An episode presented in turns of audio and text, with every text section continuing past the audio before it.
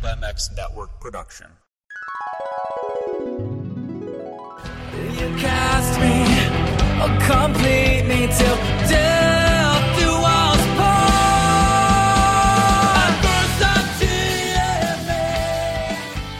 me. What's up, guys? It's Alex Gray, and you're listening to the Pulp MX Wrap Up Show. That's all we need is more fake news, Pulp MX bullshit. It's quality, not quantity. All right, man. Welcome to the Pulp MX Wrap Up Show. This is Dark Side from the Moto X Pod Show. This is the number one wrap up show in the moto industry, where each week myself and a couple guests wrap up and discuss the good, the bad, and the janky in that week's Pulp MX show. But before we get started, I want to thank all the sponsors who've come on board Guts Racing, Michelin Bicycle Tires, Seal Savers, and Motorsport.com. I appreciate all the help and support from those great companies, so please use them and support them. Also, feel free to reach out with questions, comments, or critiques by emailing me, darkside at pulpmx.com. All right, let's wrap this thing up.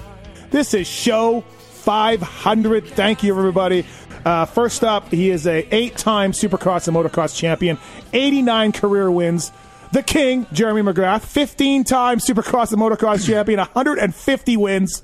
Ricky Carmichael. Congratulations on all your success. You're on top of the board. There's no doubt about it. I am uh, humbled to be in the presence of uh, Daniel Blair. Do you remember when Timmy overjumped the triple by about 40 yards and just ghost rode his bike in practice? He like was trying to jump to Malibu. Clamp Shock. fork, yes. A huge accomplishment for me is holding him off for three years. Someone just kill me. Please kill me.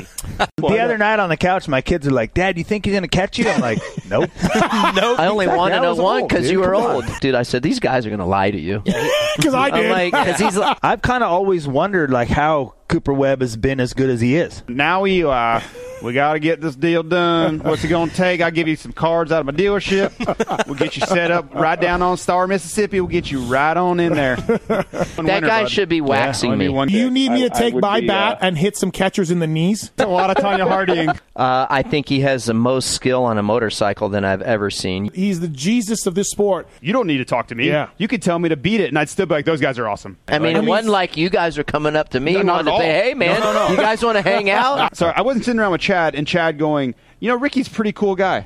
We should hang with him more. I can't even race if I'm all stressed out thinking about him. Yeah. Or thinking about him being a dick. I was telling a Skip to be the first box fan out of the parking lot. I am so pumped to see those guys there. Oh. I'm just like blown away. I just only wish that I was there. And there he was lying out in the bush. Like, I remember coming down to Orlando and helping you with Ty Birdwell's Yeah. bike and putting uh, the decals on it. I feel like the kid at Christmas that was bad, and the other kids got everything, and I got nothing. I Easy every think of myself like that, but then I show up and I'm like, holy shit. Daniel is the hardest working man in Supercross Yeah. right now. Two nights? Yeah. Sounds like my wife. Excuse me, I can't hear you over the championship plaques that are blocking my ears. I None of this stuff means I hate you. I had to go to the principal's office, and mean, you just told me to go stick my head up my ass, right? the same people that hated Ralph and Emig Yeah. uh, are the same guys that want them back in the booth. Yeah, so, yeah, you know, yeah, it's just yeah. like, you know what Big Rick taught me? Never turn down, never turn Never one turn down. down. Remember, I'm the guy that made racing no fun. Fuelgate. Fuelgate, yeah. You, you really got away with that one. And uh, something had to have been done because what what was trying to be done wasn't working. I mean, if we were cheating, it wouldn't be with fuel. I know. And he looks better with it shaved off. 97 comes and he rips off, uh, he loses the title to Tim Ferry. Him crashing a few times sort of bought me a little more time. And I don't play fair when I want to win. So, like, So- now you win, Wygant loses. I'm not going to race you like a jerk off if I don't have to. He had to take the bars off to get the gas cap off. It was. Call it the BCS system, the built-in cartwheel system. All right, it's finally here. The show you guys have all been waiting for. Monday night, you were forced to sit through over five hours of content with guys that have silly nicknames like the GOAT, the King, JT Money, and that Tubby Media guy, just so you can get to this show, 500 Pulp MX wrap up show. It's going to be a good one. I hope, anyway, I hope it's good. We're going to make it good. It's going to be a lot of fun. Uh, let me get you to introduce my guest first so we can kick this thing off. First up, he was the star of show, the show before 500 from Michelin, brought to you by Michelin Bicycle Tires, Randy Richardson. What's up, Randy? Hey, what's up, man? I'm just uh, glad to be a part of this. Honored to be a part of uh, show 500 and looking forward to recapping show 501. So excited about it. Thank Exactly, you so much for having me. Yeah, thank you so much for having me on. Yeah. Yeah, thanks for uh, offering to be a part of it. And thank you, uh, as always, for being a sponsor proud or not so proud of the Pulp MX wrap up show? Yeah, it's, it's between proud and embarrassed, but either way, uh, either way, we're happy to be a part of it. Yeah. sure. Well, so like thank they you say, so they say what uh, any. Uh, oh, damn it, my mind just blanked. Any. Uh, All news is good news. well, No? yeah, I was actually looking for what. Did, what did they say? Anything. Is, doesn't matter. I mean, I'm, I'm I just screwed up the whole show. It sucks. Next up, you may not be able to understand this guy. He doesn't speak very good English, but you can use Google Translate to figure it out. If not, he's a host of the Moto Limited Show, and he's brought to you by Seal Savers. My boy Nic Still. What up, dude? What's up, Mr. Side? What's happening, buddy? Not much, man. Excited to get you on here. Uh, have you talked to Randy before, Nick? Um, I don't think so. I'm a pretty big fan of Randy, like the rest of us are. So it's uh, I got huge, huge shoes to fill being here, but uh, I'm excited. Well, don't worry. Randy can carry the show for the both of us. Hey, that that's Okay, this good. is this is this is absolutely awesome because we have two completely polar opposite accents. You know what I mean? Right. And and and having been in Australia in 1992 uh, with the name Randy, which I think Nick, you know what that word means in, in Australia. So so uh, um, that was that that's exciting. So we got two completely polar opposite accents. So we're going to confuse the listeners and keep them on their toes. And looking forward to a great show tonight. I like it. Just for the record, I was trying to say any publicity is good publicity. Any sponsorship is good sponsorship, proud or otherwise. That's what I was trying to say. S- suck it if Hey. anybody has a problem with it. Exactly right. And we're, we're glad to be a part of D, all the above. Right. All right. So, show 500, Ricky Carmichael, Jeremy McGrath, Daniel Blair, JT, Skip Norfolk, all in studio with Steve. No call in guests, which I was pretty surprised by. I wasn't expecting that. Uh, I loved at the beginning that Steve forgot to turn Daniel Blair's mic on. That was that was great. Uh, first of all, did either of you happen to watch any of it on YouTube? Uh, Nick, did you watch it? yeah, Yeah, I, go ahead, Nick. I watched a, I watched a little bit of it, and then I like re-watched it as well, just 'cause Okay. I just, you know, I like listening to it and then seeing it as well, and then I listen to the podcast as well. But I, I try and watch as much on YouTube as I can and just get more out of it. Yeah, Randy, how about you? Did you get to see any of it? Yeah, I, yeah, I completely agree with Nick. So for me, um, one having been in a studio way back when it was just audio, Mhm. I think you miss the opportunity to see um, body language, mannerisms, um, and and facial expressions, and so on. It just adds to the emotion of the show. So so I certainly try to uh, watch all of it on YouTube, which I did for this show, especially knowing that you had these two iconic uh, guys within our sport. Um, I'm not talking about Daniel and JT, but these two iconic guys within our sport, and and then also knowing I do the wrap up. So so watch the show through and through on YouTube, and Awesome. uh, just yeah, just another example of uh, Steve giving us insights to bench racing that otherwise we would never have access to. Yeah, absolutely. And the reason I asked that though specifically, I ask this almost most every week, is because this week in particular, Nick, I, I felt like you could see the joy on Steve's face. This was not just another podcast for him. This was obviously just 500 shows is a milestone, uh, but having those guys in there, like you could just see the joy and the love of what he's doing on on that particular show.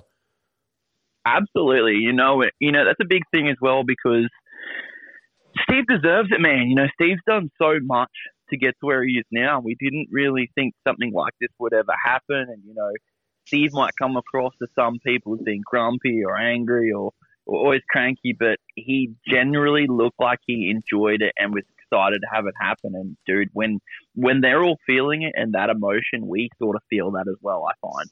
Absolutely. And, and Randy, what were your thoughts overall on the show? Did it live up to expectations? Did you enjoy the openness of the guests, the stories? Like, what were your overall thoughts? Um, I was I was overwhelmed um, and tickled to death, happy. Um, we all know, you know, hashtag Strava Steve, but I think we all got the opportunity to see um, Giddy Steve, and and because Steve, like myself, and like so many others who who benefit from the Pulp MX podcast, we're we're just fans of the sport. You know, Mhm. everyone from from people's generations before me who listened to Adam Cianciarulo, who's a fan of the sport. Um, it was cool to see Steve just giddy, like giddy to have um, RC and MC in the house. And uh, yeah, overall, I love the show. I thought there was so much. I know we'll get into it. There was so much in depth conversation and backstories and and truly insight to to conversations and and situations and circumstances that otherwise you would never know about. You'd never know about. And and honestly, I think the authenticity of the conversations were that Ricky and Jeremy had never even had those conversations amongst themselves until they shared that with Steve and with all of us uh, listeners. Absolutely, you hit that nail on the head. Okay, we're about to get really get into this thing. Uh, it was a lot different pulp show, as I kind of mentioned, than normal. Without like calling guests, without set topics, race tech rant, uh, you know, usually they're going to talk about St. Louis or they're going to talk about this and that. And they did a little bit, but it was a different vibe. So this wrap up show is going to be interesting to get into. I don't know how we're going to cover everything. Uh, a little bit limited time, mainly my fault because of, well, weather and stuff going on here in Texas. We're a day behind. Everybody it kind of conformed to help me out make this thing happen. So thank you to Randy. Thank you to Nick. But we're about to get into this thing. Uh, the first thing I really want to talk about, or first of all, you guys stay tuned. Once Randy and Nick are done, I pre recorded with Jason Thomas, Pookie, uh, Marx, Tallon, and Daniel Blair all separately to get some inside s- stories or their thoughts on the show. The stuff that happened off the air, just their feelings. So that's all going to be at the end of this thing. So don't don't give up on it too soon. It's a it's going to be like a two hour wrap up show. Hope you guys enjoy it. But first thing I want to touch on, Nick, I'll go to you first. This is like I'm calling these the century shows, right? He talked about 100 through 500, the different things. Let's listen to a little bit, and I've got a couple questions. 500 shows. We brought you show 100, the Great Western Bank team. We're all here except for Phil Lawrence. Show 200, we lined up all our old co-hosts. Show 300, we had Reed, Vuillemin, and Ferry in here. Show 400, aka the shit show. Uh, Ryan Villopoto, Jake Weimer, Adam Cianciarulo, and uh, Nick Wey were in studio. And for 500, I'd like to think we did it again. Uh, first up, he is a eight-time Supercross and Motocross champion, 89 career wins. The King, Jeremy McGrath, 15-time Supercross and Motocross champion, 150 wins. Ricky Carmichael. Uh, could could you- could anyone ever believe it? No, that it's just me No. and you in here, right? Maybe him and I, Right. But, but not, not you and I. Uh, also here, of course, a couple of great co-hosts that we have. They have titles of their own. Uh, two-time German Supercross champion, Jason Thomas. Also here, he's a regional arena cross lights champion. He is also the uh, pit reporter for the uh, Supercross race. This is Daniel Blair. Between the four of us, we have 239 wins and 23 titles. All right, Nick, I'm going to go to you first. I, I didn't ask your overall thoughts on this episode, so I want to get that. And I want to know where this show stacks up as far as century shows. and just overall, was this the best show ever? Dude, I'm I'm putting this in top three just because you know when when I start thinking about my favorite, it's like someone will remind me about this one and that one. I'm like, Yeah. oh yeah, that one. So I'm just going to put into top three. You know, talking about it as a whole, it's there's things in this show that they learnt about each other. Steve learnt about them. Ricky learned about Jeremy. That's insane, considering the you know mm-hmm. the, the type of people that are in there and the stories that are coming up is just it, it, it makes sense to so many different things that sort of we knew as history in the sport. We could never really put the dots together. I think, you know, what we, we've seen there on, on Monday night is we witnessed something that's truly historic. It's, it's incredible. And it's, I, I think everyone who, you know, grew up in the 90s and, and, you know, watched that motocross and was a fan of Ricky and Jeremy should watch this because, uh, dude, I learned so much more but I surprised myself as well with how good Ricky Carmichael was. I knew he was going to be good. I didn't think he was going to be that good. I can agree with you on that one for sure. Randy and I already asked your feelings on the show overall. What I want to know from you is like with the with the century shows that he listed off, like what does he do for 600? Like is there anything in your mind you could go, okay, this could be equal to or top it cuz I I told JT last night that I kind of feel like this show has to be set aside from the overall uh like top 10 top 15 almost because i feel like it's so different to me and i don't know how you do better i don't even know how you get back to that level Yeah, I agree with you. It's it's it's very unique in that it's a uh, like I'm just thinking back like as a fan of one back in the nineties, Jeremy McGrath, and and then like when I raced Supercross ninety three, four, five, like like I bought Doc Martens because of that guy. I bought corduroy shorts because of that guy. Right? I didn't pierce my ears like Steve did, but nonetheless, he was so influential within the sport. And then watching uh, Ricky come up, and then you know when we Michelin were heavily involved in Supercross, watching um, that transition that they talk about at the 01 race, the 02 race, watching that passing of the baton. Um, they're both just amazing icons within the sport, and they have what we as fans have always thought they had two completely different stories. But then to see that they where those stories overlap and where there were those similarities and where there were those shared experiences and what have you. Talking about RC sitting on MC's bike when he was a Team Green kid, Right. Um, it, it, it, it is a, I think, it's an iconic um, standalone show that gives insight between two uh, legends within the sport that otherwise like we've never been privy to those convers to, to this conversation and i don't know that this conversation's ever been had before It between didn't these sound two like guys, it. right Yeah, no no uh, no no so so you know again and tip of the hat to steve for for making that happen and and thank you on behalf of all of us listeners and fans of the show Absolutely. Yeah, you're right about that. It was full of surprises and joy listening to it and things that I wasn't expecting. Stories you kind of heard some of these stories through magazines or whatever back in the day, but then they would clarify some things. It was fantastic. Um, let's quickly let's get into a couple of the, there were a couple general topics that were talked about. Uh, I want to start with Jet Lawrence discussion.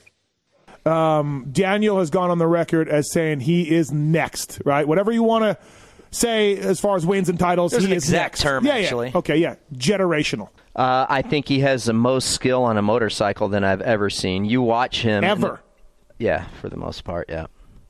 Close. He's top five e- or top three easily.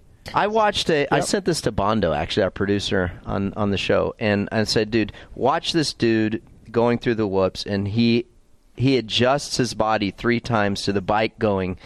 He missed one, so he he adjusts. Then the bike goes sideways, he adjusts, and then the bike starts to loop out, and he and he adjusts. Adjustments don't happen so easy on 450. No, they don't. I, no, I agree with you, but eh, eh, but dude, even like when he crashes, he he makes it gracefully for the most part. What Yeah. scares me for him, I, I'm not going all in like Daniel, but I just think he has a lot of distractions. And MC, you know this.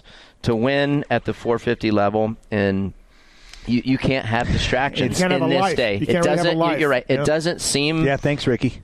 Jeremy's trying to have a it, life. huh? I had a fun life. I used to get. I used I had to a get, great life. I used to get so pissed. Have a suit, hey, chicks. Rick- no, Ricky, yeah, I'm like, dude, this is it used to piss me off. I'm like, dude, Ricky single-handedly destroyed the economy of Lake Havasu. and I think he's handling it fairly well at the moment. Yeah. But it's a lot. It's a twice the workload once you get to the next Yeah. class, You and you you're not going to be able to just do it on raw talent. Yep. And he has a ton of it, Mm-hmm. and he is fun to watch. He, seems like he's in a gear higher than the rest of the guys. He's just really smooth. It's fun to watch between the guys. That they better hurry up because Lawrence is coming. Mm-hmm. And I thought, okay, Sexton better get a win or a championship before Lawrence gets Yeah. there because Yeah. he's going to beat him. Yep. You know, I, I would agree. I think he's going to be. He's going to be the guy. I think. You think? Okay. we've we've been led to believe that Lawrence will be the guy, but I mean we've seen how many errors this year in this Well, class. he's done some goofy ones. really, Mm-hmm. really bad decision making at the moment, and it's it takes a while to figure some of that out. Yep. As far as raw speed and talent, I think he he's got that on Yeah. lock now. Right. All right, Randy. So, two things with that audio. You know, we hear all this stuff about Jet from the media, from the fans, from whoever, but when you hear it from those two guys, it, it's sort of almost like you. I, I almost want to take it as gospel. But the other thing I want to touch on, since you guys both watched it on YouTube, was when Ricky said he's the most skilled rider he's ever seen. Jeremy's face didn't love that, I don't think. But so I want to get your thoughts on those two things. Yeah, I, I think that Jeremy kind of uh, did like a little bit of a turtle. He kind of like retracted Yep. his face like a like a turtle pulling their head back in the shell. Like, oh, oh, oh, oh, really? Yeah, oh, really? Yeah, yeah. yeah. Um, and and then I think that um, yeah, I, th- I think that that while Jet is an amazingly gifted rider, right? You have to look back at quote all time, and you think about uh, Ron Lechien, you think about Kevin Windham, you think about Travis Pastrana, you think about Jeremy McGrath, all these guys who who have regardless of their success within the sport, you look at just their talent, and talent doesn't always equal championships, right? Like my buddy K Dub, right? He's Mhm. he's he's one of the most gifted riders of all times, but but didn't secure the championships that everyone thought he was just destined to achieve. And then Travis Pastrana and I are both we're tied in 250cc Supercross wins at zero, and uh, and and he loves it when I remind him of that. Um, so you know, you thought he was destined to quote carry the sport, Right. Um, I, I, think Jet is an amazingly gifted rider. Um, I, I just hope that we, I, I say we, the sport, like I, I sound like, uh, you know, we, our sport, quote, our sport. I just hope that um, those within the sport don't put so much on his shoulder that overload him with an unreasonable expectation, right? That young man, he, he's 18 or 19 right now, right? He needs to figure his path out as it goes and and achieve whatever success comes to him, right? Um, so yeah, I just I just hope we don't put quote too much pressure on him. Yeah, I agree with that. I think that's something at that young of an age, uh, it's a lot to handle. And, and we'll Dude, just, he's we'll- a kid. Yeah. Oh, Dude, yeah. He's a kid. He's a kid, and there are a lot of racers that are. Um, honestly, I'm 55 years old, and I'm probably I have an 18 year old mindset in so many ways, and I can't even fathom the the the load and the responsibility of both he and Hunter when you look at the backstory of that entire family and how they're carrying that family moving forward. That's a lot of pressure. So I hope we just let the dude race and let him achieve what he achieves and uh, and and and evolve into the racer that he is. I like it. Uh, Nick, I just, what about your thoughts on, on the GOAT's breakdown of his riding and McGrath saying, yeah, I think he's going to be the next guy? It's just interesting to see, you know, two. That was a long breath different- there, Nick. That was a, every every time I begin to talk about Jet, it usually is a long breath. But Yeah. it's interesting to see both their you know opinions of it. I think you know when when when when Daniel Blair talks about Jet being generational, I think he he's almost talking a different aspect. Like, okay, Jet's going to change the game with how people view the sport, and then you know with merchandise and stuff like that. He's going to you know set his own way and stuff we've never seen like that before. But you you can't possibly put Jet Lawrence and say Travis Pastrana in that same one for you know pushing the sport and doing what they did. It's I, I I sort of agree with Randy 100%. I that's exactly how I feel, and I I just don't think we can go around you know constantly talking about throwing that on him and putting that expectation on him when he is so young. Like let's just let the kid do what he do what he's got to do, and then uh, you know if, if by the end of it the stats are looking there, let's let's start talking that. But it's yeah, I, I don't know. I just feel like I think Kris Keefer said on the Pulp MX show once when it was just like we're getting jet thrown at us every single place, Yeah, over and sure, over. sure. I- that's that's something that sort of gets to me a little bit, but uh, I I agree with Randy 100 percent as well. All right, all right. Uh, so I told you guys that Randy's brought to you by Michelin Bicycle Tires. Nick is brought to you by Seal Savers. I'm brought to you. I'm Darkside, by the way, in case you didn't know. And I'm brought to you by Guts Racing, which was established in 1990 as a premier off-highway seat manufacturing company, offering high-performance seat covers and foam for motocross, supercross, and off-road competition. Guts Racing has worked with every top rider at some point of their career, from Steve Lamson and the, the King, who was in studio in the 90s, to Ricky Carmichael, who was in studio, and James Stewart, who was not in studio in the 2000s, and today with Rockstar Husky, Pro Circuit Kawasaki, and many more. If it's style and performance you want, you've come to the right place. Check out gutsracing.com for info on the many products offered, such as the Phantom Light seat foam. Okay, so freaking many stories Monday night, guys. The one I want to touch on first, or the topic I kind of want to touch on first, is racing in the 90s. I think we were lucky to be growing up and racing in the 90s, you know, and, and that was part of it. So I'm glad you were a part of it. I mean, I think that changed all of our lives, not just yours. And we, we didn't really know how cool it was until after the 90s, really. So I, I always go back to we had to change the game to, to beat this guy sitting next to me. You know, it's uh, credit to him. I mean, he's the winningest rider in Supercross. No one's ever going to touch that, uh, even championship wise. And uh, something had to have been done because what, what was trying to be done wasn't working. I can say as a fan after that, what, what, what you did to figure out and break the code Yeah. set up some great stuff for exactly what he's talking about. Yeah. Yeah. You, Chad, James. Yeah. Nick, I'll go to you first on this one. Uh, the respect for each other is awesome, and we hear more of that throughout the night. But just uh, thoughts on their thoughts of the '90s, what it meant to them. You know, which there was more audio obviously than I played, but just uh, what what'd you take away from that discussion? you know, I think you use that word perfectly. Respect. The respect that these guys have for each other is insane. You know, they talk about a little bit later in the show as well. People, you know, thinking that Ricky hates everyone. He goes, I didn't hate everyone. I just nobody talked to me or I didn't talk to them. There was a big difference in it. But it's it's just crazy to to think, okay, back then and then fast forward, you know, 10, 15 years to where we are, and to you guys to have them sitting in the pulp studio talking about it together, and just being as cool as it is. You know what I mean? Like I, I just feel like in there in the studio, it's like they felt like they've been good friends for ages. Do, do you guys do you feel the same way? Do you feel like you know they are actually pretty good friends in real life? I didn't think that. I definitely got that vibe, and I'm, I was actually going to get to that in a second. Uh, but Randy, your thoughts on what Nick just asked?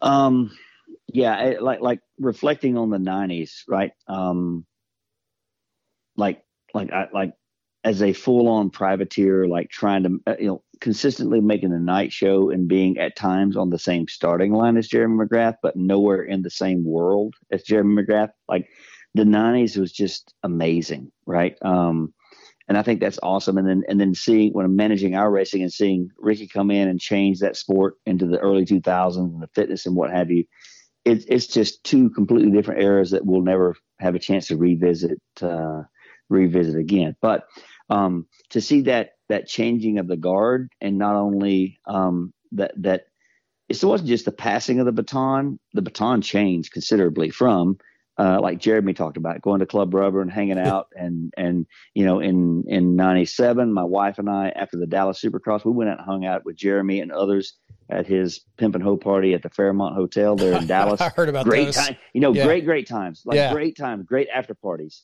And then in the early 2000s, um, you know, when in managing our racing with Michelin, I saw, wow, everyone's just going home and going to bed because they got to get get ready to go home tomorrow and spin whatever. Um, so it's a complete, uh, it's a changing of and the um, transformation of the baton uh, from the 90s to the early 2000s. But but it's cool. It's cool. Go back going back to what the those two individuals have an amazing amount of respect for each other, and uh, and that's that's some that's that's enlightening to see for sure.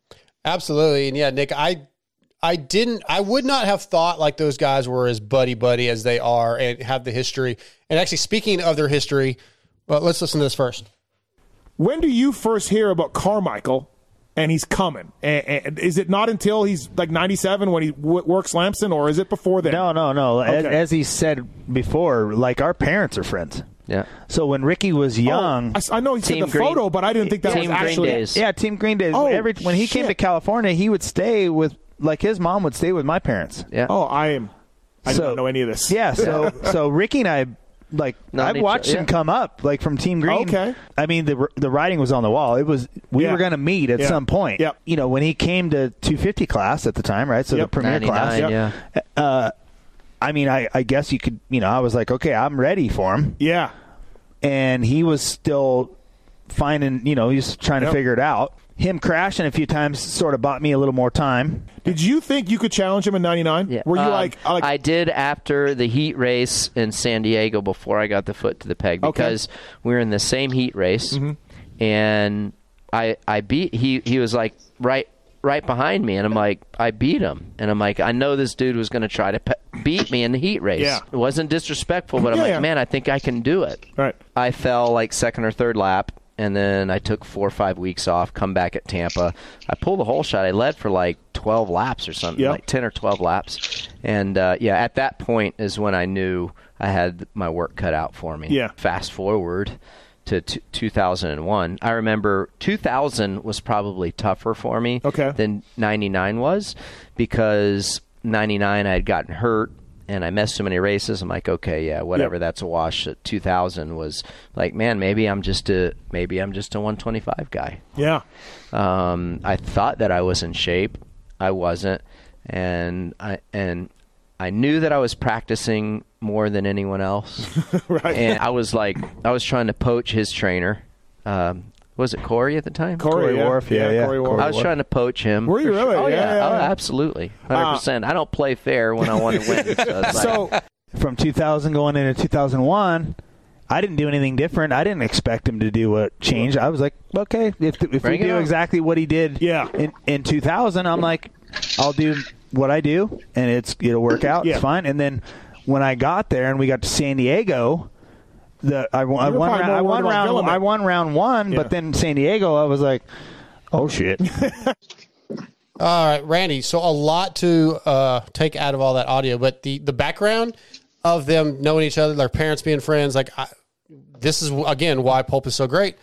We heard the story. Probably would have never heard the story otherwise. Like I would have never even guessed that that was a thing. Yeah, completely agree. I, did, I didn't know that. Uh, you know, I didn't know that overlap between the two and that timeline and what have you. Like you would obviously assume, uh, like Ricky recently posted the overlap of he and yeah, the Instagram the thing of him wanting to grow up and be like Timmy Ferry, right? Like they're Florida, Florida, that makes sense. But the timeline overlap between a little young kid from Florida and then you know uh, an up and coming guy from Southern California, you wouldn't think there would be a direct overlap. So yeah, that was enlightening to me. Um, but like uh, like Steve talked about on the I think the Moto 60 show today, um, those guys talking about um, you know Mitch's guy being Jeremy, and then the future Mitch's guy being uh, Ricky. There's that that impending overlap of those two uh, up and coming racers. Yeah, and, you would think like you know just racers, men in general having egos that Ricky would or Jeremy would have been like, I don't want this guy coming to you know I, I like he would have a a negative outlook towards Ricky coming. He's coming to take he's he may be the next guy and have this you don't you don't really want that to come be taken away from you. But it sounds like Jeremy was like, Yeah, I knew he was coming and I was ready for the challenge. Like I was looking forward to it almost. Yeah, I, I, yeah, I think uh, Jeremy thought he was ready. Yeah, but, yeah. But then, but then, then, as he explains in the interview, uh, when he realized that he wasn't ready, it was too late to get ready. Right. Yep. So, like he said, between between San Diego and the next round in Anaheim, you you you can't develop conditioning that quick within one week. So, all the work that Ricky had done in the off season uh, had built a foundation that Jeremy couldn't replicate in one week's time. So. Yeah, Nick, it's so crazy to hear like the it's almost like the change of um I guess it's change of an era. The the the change in the way the sport was handled. It, looks like from the stories almost like it was overnight, you know. I mean, obviously it took 3 years is what Ricky said to kind of figure it out, but it felt like it happened overnight and then the fact that Ricky's saying there was a point when I thought, well, maybe I'm just going to be a 125 guy. But he didn't let that get in his head so much that he just gave up. He's he figured it out. I mean, which is why he's the goat. Absolutely, and you know that was one thing I took from it as well. Was you know he had these thoughts like, dude, I never thought in my life that Ricky Carmichael had the thoughts that he was just going to be a one two five guy. And then you know going back to that that piece of audio before as well, I, I've never known that they were like family friends, or you know he knew about him growing up from Team Green, and like that's that's the incredible thing that I think like all these people from the nineties and you know big fans of the sport never even knew about it, and you know thanks to Steve we obviously can. Does is there is there been like any interviews ever done before like with these two guys, or is this the first time they've actually sat down and done you know a long form inter- interview together? I've never read or heard one, so I'm as far as Yeah, I know, to- it's the first.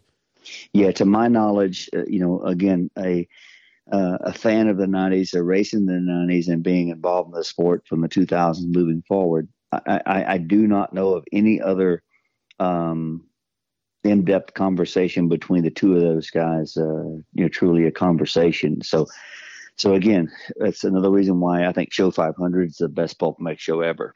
I, I I'm standing by that. I, I'm I'm on board with you. Yep. All right, let's shift gears just a little bit. So every once in a while, every couple weeks, I'll talk about the callers that call in. This week we had some good calls. Uh, the lines were full all night. Some were on hold for over two and a half hours and still never got through, but some did, including Nash and this caller. And there he was lying out in the bush. Well, I guess I that is not the audio that I thought I had. I thought there was more to it than that. so I that cut that. like I- a that, that. Honestly, that sounded like a Jim Holly drop. Yes, it did. So Yeah. I may I may go back and fix that. There was supposed to be a little more of the call from Debbie Mathis, but maybe I'll leave it as is. I love Debbie. Debbie is so awesome. I've got to meet her a couple times. I love that she got through. Uh, I know like how proud of Steve she is, Randy, and Pookie kind of touched on that. And you know, she grew up. She watched these guys as Steve was a kid, a fan of the races, as, you know, as a teenager and, and growing into it before he left Canada. I love that Debbie called in and talked about decals or decals. Uh, Yeah, that uh, just I love that call. That was my favorite call of the night. Yeah, I agree with you. Um, it, it's it's obvious that that Steve's mom has been extremely supportive of his uh, passion for all things moto. You know, she's tried to steer him to be a long haul truck driver, and you know, thank thank thank Steve and thank God that he didn't take that path because. Uh, uh, you know, he, he probably wouldn't even have been a part of the Canadian protest. But anyway, um, the truck driver protest. But Probably not. nonetheless, yeah, nonetheless. But but I'm so so glad that he that he's so freaking stubborn that he just kept pushing forward to be what he's become. Um, with with along with the amazing support of first and foremost Debbie. Um, to support him emotionally and financially through the years, because like he said, he reached out to his mom for some money to make things happen, right? Right. And then later, and then later meeting Angie, or as we know her, Pookie, and then she has an unwavering support of him throughout the years. So those two women um, need to be uh, recognized for a lot of what we benefit from today. So yeah, it's awesome. I love I love when Debbie's on. I love uh, seeing her when she's in town, and I've had the opportunity to be in studio when she's in Vegas, and she's a amazing lady for sure. Yeah, absolutely. Let me play that call again, just in case everybody missed it, because it's really Okay. long. And there he was lying out in the bush. Love it. And then Nick, uh, were there any calls that stood out to you other than Debbie, or do you have any thoughts on just Debbie getting to call in and her being proud of her son, her baby boy? Yeah, dude, I'm. Um, that was probably one of my favorites too. You know, I was lucky enough to meet Debbie when she was in town with the the pulp show that I was lucky enough to be on, and you know, she was an amazing lady. It's really, really, really kind, and you know, it's funny listening to her call as well. Was she knew how truly amazing it was to have Jeremy and Ricky um, in the house with Steve, and you could actually hear it in her voice of you know how proud of Steve that was, and it's little things like that that I think uh, I think every single person that listens to this show is you know they understand how, how big it is and you know how proud of her uh, how proud of Steve she is especially when she gets off the phone and Steve throws in the love you mum and Yeah. you know it's it's, it's probably on the biggest biggest Pulp MX show ever and it's um you still get that that part of Steve that you don't get um, week in week out so. I yeah, I agree. You know, with Pookie and, and Debbie as well, they've probably been a massive playing playing uh playing advocate in in what we've seen over the last few years, and I sort of like it how they she sort of acknowledges JT and and Daniel Blair as well, and it's uh it, it was just a good thing to add in there. I don't know if he knew she was calling in or if Marx or Tallon sort of put it together, but uh it it was Well- really good, and it could I don't think it could have been at a better timing in the show either. Yeah, well, if you, uh, Nick, when this show is posted, if you want to go back and listen to the end of the show, Pookie actually talks about that call and kind of how she got on air and all that good stuff. So, um, and just for the record, if you're one of those callers that was on hold and maybe um, didn't get on, yeah, don't listen to the Pookie Pookie talk about how Debbie got on. So, Well, well, yeah. they and- might have made and- some room for Debbie. No, as they should have. Yes, I know. To be honest, as they should have. And and while I am a, uh, I say I'm a first and foremost, I'm a huge fan of McGrath. I'm a huge fan of RC, and I'm a based on my employment, I'm a relatively significant contributor to the Pulp MX show and the Pulp MX wrap up show. I, I wasn't going to call in because I didn't want to interrupt that. But but but Debbie Mathis and Pookie Mathis have been instrumental in contributing to the success of this platform. So if they got a quote inside scoop or or someone dialed out and called Debbie, you're dang right she should have been a part of this show. Absolutely. So if any, if anyone has a problem with that, they need to evaluate their own perception of life. very true. Very true. All right, Randy, you mentioned a second ago being a fan of McGrath, and I don't know how anybody couldn't be. Um, so I'm gonna I'm gonna play some audio second, but I want to get your guys' maybe if you've had either one of you have ever had any interactions with McGrath. I want to get your thoughts here in a second. Um, I've had the pleasure of meeting him as a fan, as I kind of mentioned with my first two Supercrosses. Uh, three or four years later, I met him at Dallas, and uh, I, I've got a couple McGrath stories that are cool to me anyway. Uh, and then now doing media, I've had him on my show one time. Uh, he always, when he sees me, he recognizes me and says hi. Now I know he did not know who the hell I was when I called in. Like he didn't put two and two together that he had met me before. But my point I'm trying to get to is McGrath is known and is one of the coolest people you will ever meet. There's he just has the aura of cool, like James Dean would have. And he's also one of the nicest people in the world. And he kind of talks about why he feels like he should be cool to fans. So let's listen you know, look, those those nights at the local tracks are so fun. You get to talk with the people, Mm-hmm. meet guys like you, yourself, and um, you know, like, look, that that was that was great because it's a lasting impression, right? I mean, I've told and as the a story, as a fan of sports guys, Yep. as a fan of other pros and other sports, that's oftentimes you you're just a little scared to meet guys that you really like, right? Because you don't want them to be a jerk. Yep. So uh, anyway, I just tried to remember that the whole way and.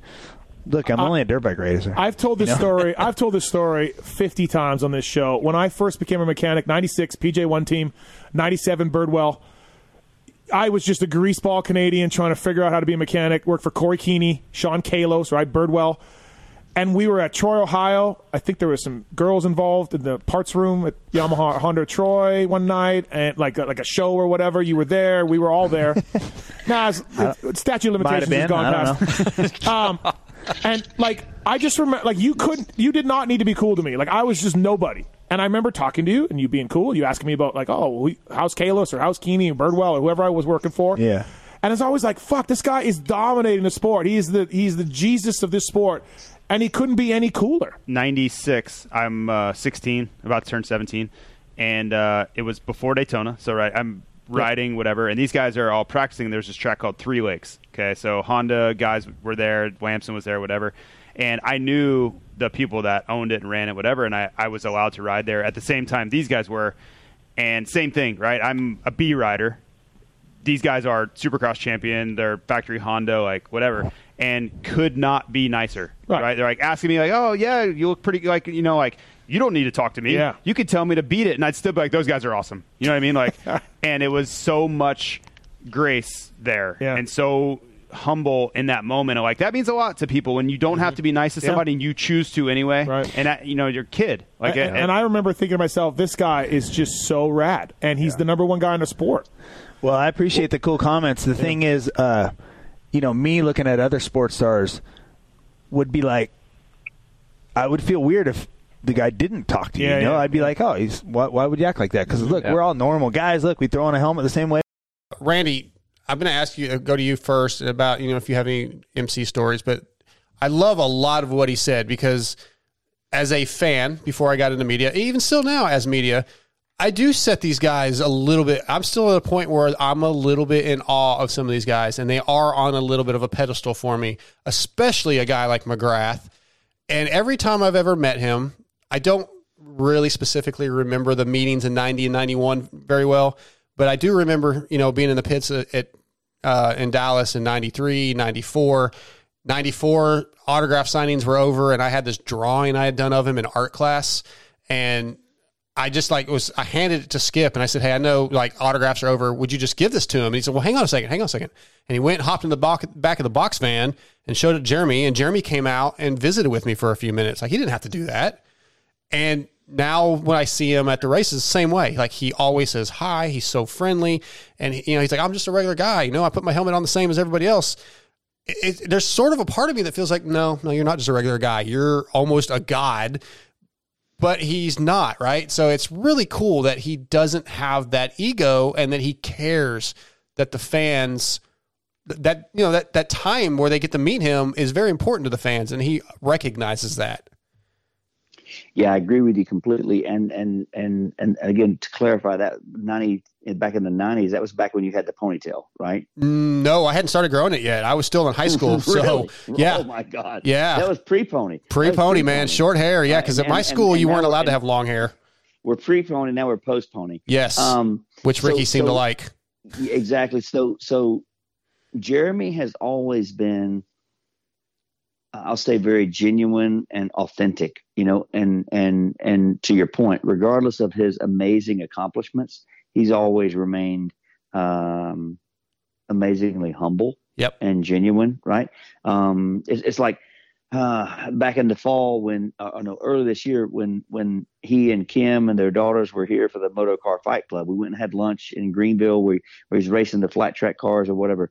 He's the king of Supercross, but yet he, he's just a genuine dude. We're sitting there having lunch, and he's just he's just uh, uh, you know like one of your buddies, right? And and that's not normal. Um, for me, I've had the opportunity to work with a lot of different athletes, some of which who have nowhere near the accomplishments of him yet they have an ego and arrogance that that that that that shouldn't exist right Yeah. and jeremy and jeremy and ricky respectfully jeremy and ricky both have have i don't say every right but they they have the accolades and the accomplishments to put themselves on a pedestal that they choose not to put themselves on based on who they are as a person and i think that's that should be applauded more than their accomplishments within the sport Yeah, that's a really good point because like I keep thinking these guys like if they had egos and they were just like, yeah, I'm sorry, man, I don't have time for you. Like you'd kind of go, well, I'm not really surprised. Like you kind of really Mm-hmm. you'd be bummed, but you wouldn't really be surprised. And McGrath has never been that way. Do you have No. uh, uh, before we get to Nick? Do you have a McGrath meeting? Maybe the first McGrath meeting or anything that stands out as like exceptionally cool or interesting? Ah, no, it had been it had been it had been early nineties. Yeah. and when when he and I, based on my and his racing accomplishments, we both basically retired Bradshaw, which is which is unfortunate. He almost retired me. no, no, we we um, I, I jokingly say that. Um, I met him through James Eichel and Jeremy Buell, and Yeah. you know, like a friend of a friend thing. And here's what's cool is though Jeremy would have been, you know, on the his meteoric rise to fame, um, a friend of a friend was a friend to him, and uh, and I think that speaks volumes to who he is as a person. So nothing really really stands out other than he's just again genuine dude. Absolutely. Nick, have you ever had the chance to meet Jeremy? Yeah, I you know I've met Jeremy from obviously you know standing in the autograph Yeah. lines for for hours and hours on end, but you know going back to the story with you know um, times you've met the guy as well, and then listening to Randy there, and you know listening to him on the Pulp Show is he's just a down to earth guy, and you know being the king of Supercross, being a down to earth guy. I think these days that type of thing is forgotten about, and there's a lot of you know athletes in in this day and age that could learn from Ricky and Jeremy, and you know, be uh be a, a little bit better with the fans, or you know, uh, appreciate sort of the the situation they're in, and you know what they get to do. So. Uh, I look up to Ricky Carmichael. I've um I've, I've ran into Ricky you know a couple times both here in, in Australia and at Las Vegas as well and dude he gave me all the time in the day um, you know, spoke about Australia, got a photo. He was he was super super good. So um, yeah, I'm a I'm a pretty big Ricky Carmichael fan. Yeah, I was going to touch on Ricky next. I don't have any audio, but uh, just on this topic. But I, I was telling Pookie, and I think a couple other people on the post stuff you'll hear that like I had a perception of Ricky. Like I wasn't a Ricky fan because I was a McGrath fan. I didn't like the way he came in, and I felt like he was really cocky. And JT kind of actually confirmed, like, well, he was cocky at that time, you know. But I had a bit of a negative perception, Nick, of what kind of person Ricky Carmichael was. And then when I finally met him a couple years ago, uh, and I think it was at one of the Supercross Future races, obviously after a Supercross, and he was down there. He was so nice that it kind of mind effed me. I was like, well, wait a minute, you know. And then like a week later, I see him again, and he comes and says hi to me, and I was not prepared for that. Like, uh, no, you're an asshole. You're supposed to be an asshole, Ricky, and he just isn't. He's so nice. He's busted my balls numerous times because he's been there for a couple mistakes I've made during interviews on press day, and he calls me out every time loudly. And like, he's great, man. And like, you, and you could see that really, Nick, Monday night when certain callers or certain stories were being told, and he would lean forward and he'd be like, wait, wait, wait, wait. like, ask a question. And it might be a personal question, like, give me more information. Like, he was genuinely into Yep. the conversations, genuinely wanted to know what was going on, and he's that way in real life. That was so just so cool.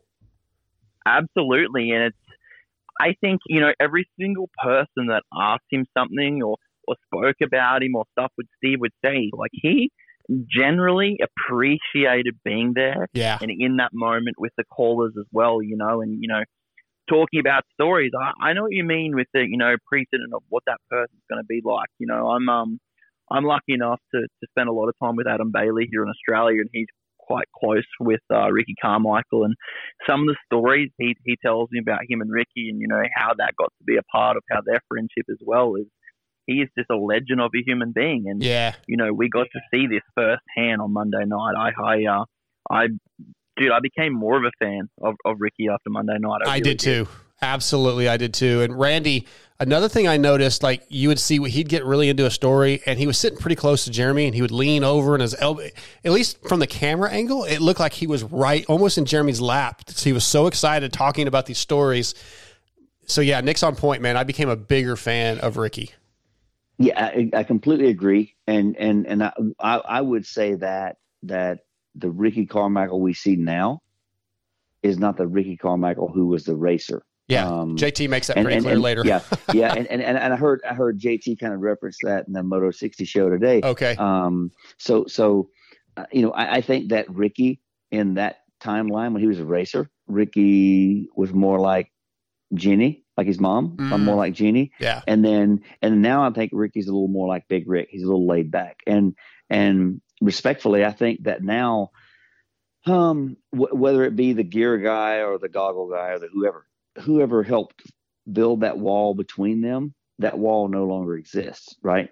Um, and because there's been times when when I was on flights leaving Supercrosses in the early 2000s, when sitting first class across from Ricky and Alden and and and and Ricky would kind of jab jab at me about, hey, your guy Travis, you know, your guy K Dub, and and he, he would kind of jab jab at that, and I'm like, look, I'm just taking care of everyone using Michelin tires, Yeah. right? So, but there there that that wall did exist. I'm not sure who built it. I'm not sure who maintained it, but it existed in the early 2000s, and and it's it's super cool to see that now that no longer exists. And and I agree with you that that camaraderie and that fellowship and that mutual respect that both Jeremy and and Ricky share with each other is cool. We, we all benefit from that. Like we all benefit from from from seeing that. And uh, and if you think back to so Jeremy's 93, right? That that's nearly 30 years ago, right? So yes, it is. Uh, so so so the past 25, so call it 20 to 30 years ago, right? Um, those two were quote arch enemies, and now they can be comrades or or share their stories, right? So um, the world's changed, their relationships changed, their view on each other's changed, and uh, I would argue that within the past 30 years, they've never had five hours of sitting talking to each other until Monday night on the Yeah. Show 500. Yeah. Yeah, probably not even five hours total, maybe. No, So, no, yeah. exactly, exactly. Yeah, yeah, yeah, yeah. Well, speaking of Michelin, you guys know all about Michelin motorcycle tires because of this guy right here, Randy Richardson from the Pulp MX Show. And I'm happy to announce that Michelin Bicycle Tires is still possibly a proud sponsor of the Pulp MX Wrap Up Show. And guys, in 1891, right about the time Randy was born, Michelin patented the first detachable bead pneumatic bicycle tire. And to this day, Michelin continues to innovate and produce world class podium finishing products for both road and mountain bikes. If you'd like to ride the same Michelin bicycle tires as mountain bike legend Cam Zink and the 2019 EWS champion Sam Hill, then visit bike.michelin.com for all the details on Michelin's extensive range of bicycle products, including the Wild Enduro, the E Wild, the new 20 inch BMX Pilot tires, or any of the road models. So much to choose from. And thanks to Michelin for getting me a little bump in pay this year. I got a little bonus check, Nick, because of Randy. Um, you know, partly that was Steve being generous, but uh, it, it would not have happened if not for Michelin Bicycle. Absolutely. Uh, we all we all love Randy. Randy's a part of uh, a part of the Pulp uh, the Pulp network. I'm going to call it. So uh, Of course we're going to give the we're going to we're going to thank Randy. We're not. We'll, uh, no, we'll, we'll we'll go 50-50. We'll thank Stephen. We'll thank Randy. How's that? Well, Steve was Steve didn't have to give me the bonus. He got a little bit of a bonus, and he gave it all to me. Uh, so yeah, thanks. I mean, Michelin did it, and Steve was nice enough to pass along. For anybody that thinks that Steve's just a asshole to me or beats me down, I keep telling you guys he does a lot of nice stuff behind the scenes. He may not want you to know about it, Or if he does, if you do know about it, he wants the credit for it. That's for damn sure. Steve, Steve, Steve, Steve's Steve's uh, Steve's jerkness and his niceness is as polar opposite as uh, mine and Nick's uh, accent. So uh, let's just leave Yeah. it as that, right?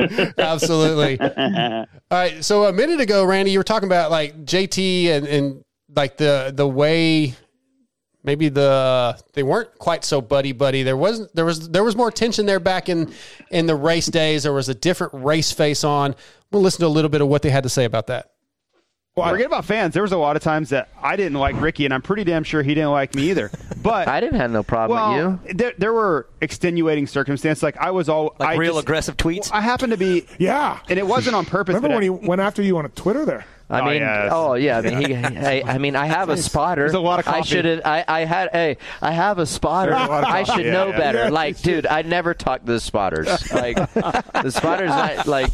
I was angry, JT. So, but Okay, yeah. it always just so happened that I ended up being riding and practice partners with guys that would battle with him, right? And so you're either on that team or you're off. And back then it was like you're Yeah. either on this guy's side Yeah. or you're on that guy's side, and it was like Poor- war. poor It's- Beaks. It was Yeah. war Caught on in the, the middle. weekends, you know. So I was like, Dude, can you imagine his? but I was friends with Timmy, right? Yeah. Then I was friends with Tortelli. Then I was friends with Reed, and I was like, can I just find somebody that Ricky doesn't hate? That they Yeah, like, no, 'cause- because you didn't like many, many people when he raced. Well, no, That's but I, like every time. No, was like that's what you guys think, but I didn't. I just Really? didn't talk to everybody. Yeah. But I mean, that- there like- was ri- it was it's tense. Like there's millions of dollars on the line. I mean, Like, it wasn't like you guys are coming up to me No, wanting to say, "Hey, man, No, no, no. you guys want to hang out?" Not at all. So, like, it's just me. I mean, no, no, it wasn't. It was it was both. What, it's both uh, sides. But in, in- Absolutely. in, Jeremy's day, like him and Fro didn't always get along. But then, as Denny Stevenson has told us many times on these shows, you guys would still be all a Club Rubber.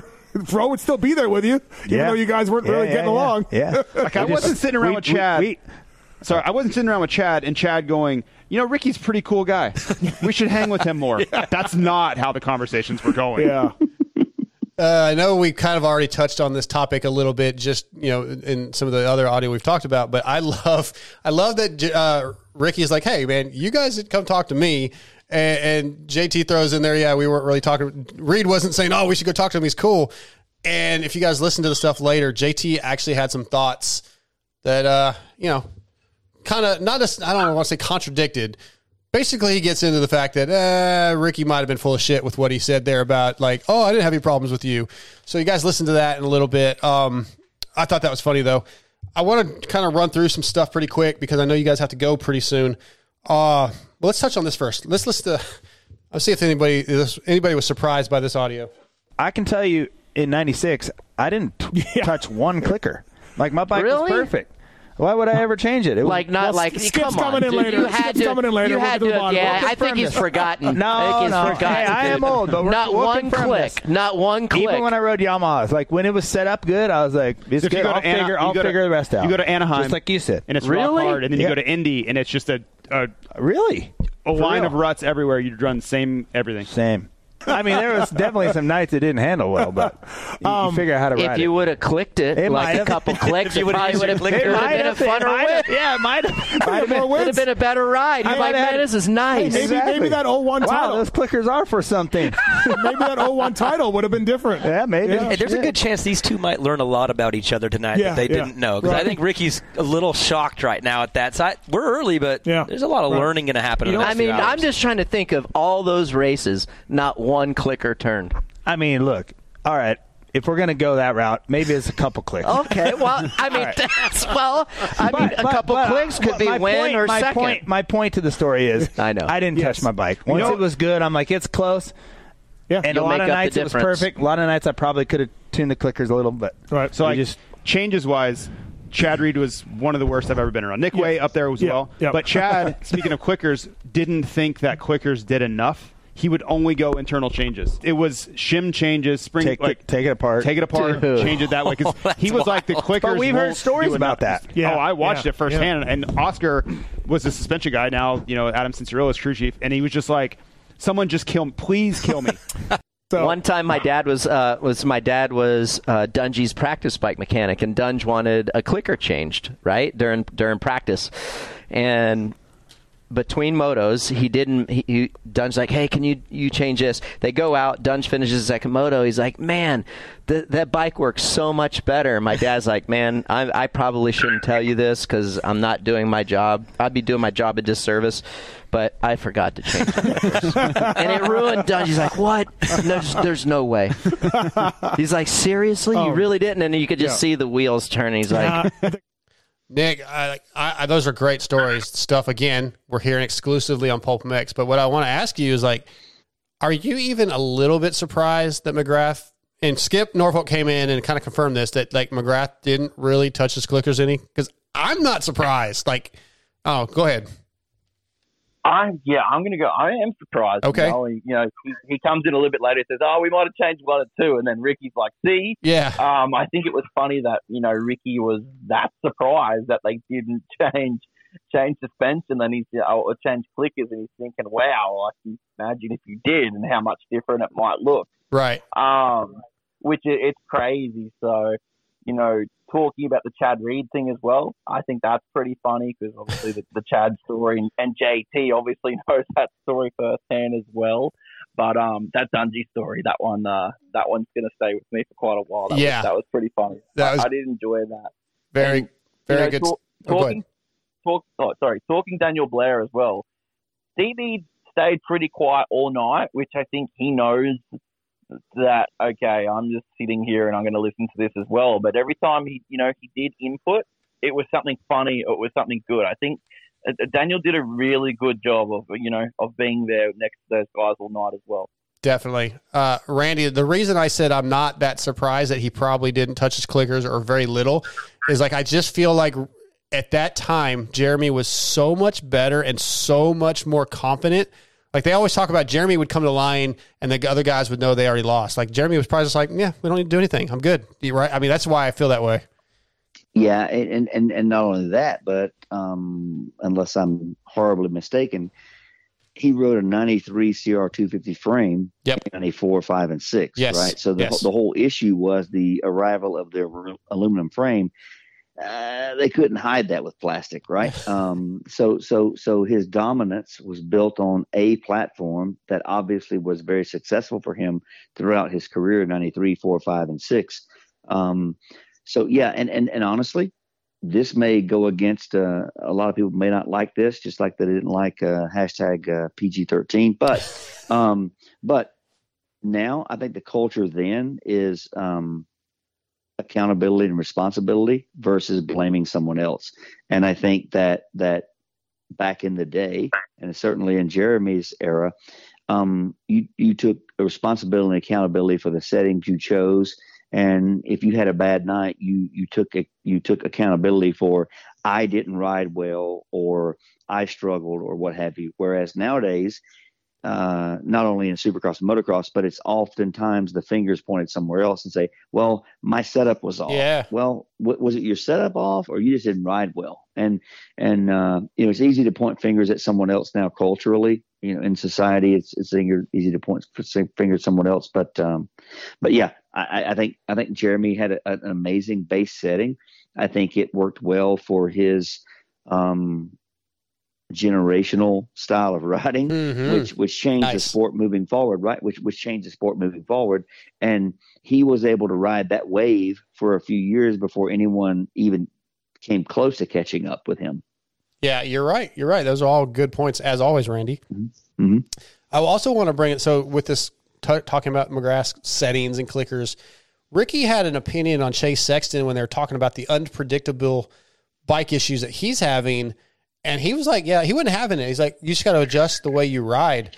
And I thought that was pretty interesting, Randy, because like you know, normally we kind of feel like Ricky doesn't really push any buttons like that. Like he won't say stuff like that, but he was kind of, hey man, like mm-hmm. that was. I kind of I wanted to ask Chase. I almost did because he was on the other show that we're not allowed to talk about so much on Tuesday the pony night. pod, the pony pod, the pony Well- pod. I love it. Yeah, but no, you know what? The, the problem with that, Randy, is I get messages all the time. I can't find the Pony Pod on my podcast app. We got to stop. yeah. Yeah. Well, well, hold on, hold on, hold on, hold on. So now I'm calling it moving forward the Ponyless Pod. So it's Okay. the Ponyless Pod. Okay. Great. So now they'll be searching that. Search, yeah, search for the Pony Ponyless Pod. And if you can't freaking find Dark Side, the Motor X Pod Show, then you got other issues in life. I, I don't disagree. I, but anyway, I wanted to ask Chase that Tuesday night, and I decided because the, the interview went long, I was like, you know what? I'm gonna stay away from that. So I just left it alone.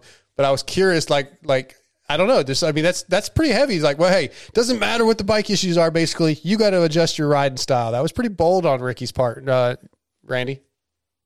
Uh, bold, yes, but but but how can you argue with that yeah, guy? no, I can't. because because because arguably he had a in historically he's had a horrible bike setup. Yeah, yeah, horrible exactly. bike setup, right? Hey, Like, had to take the, handlebars handlebar- off to get the gas cap off. Exactly. I love that quote.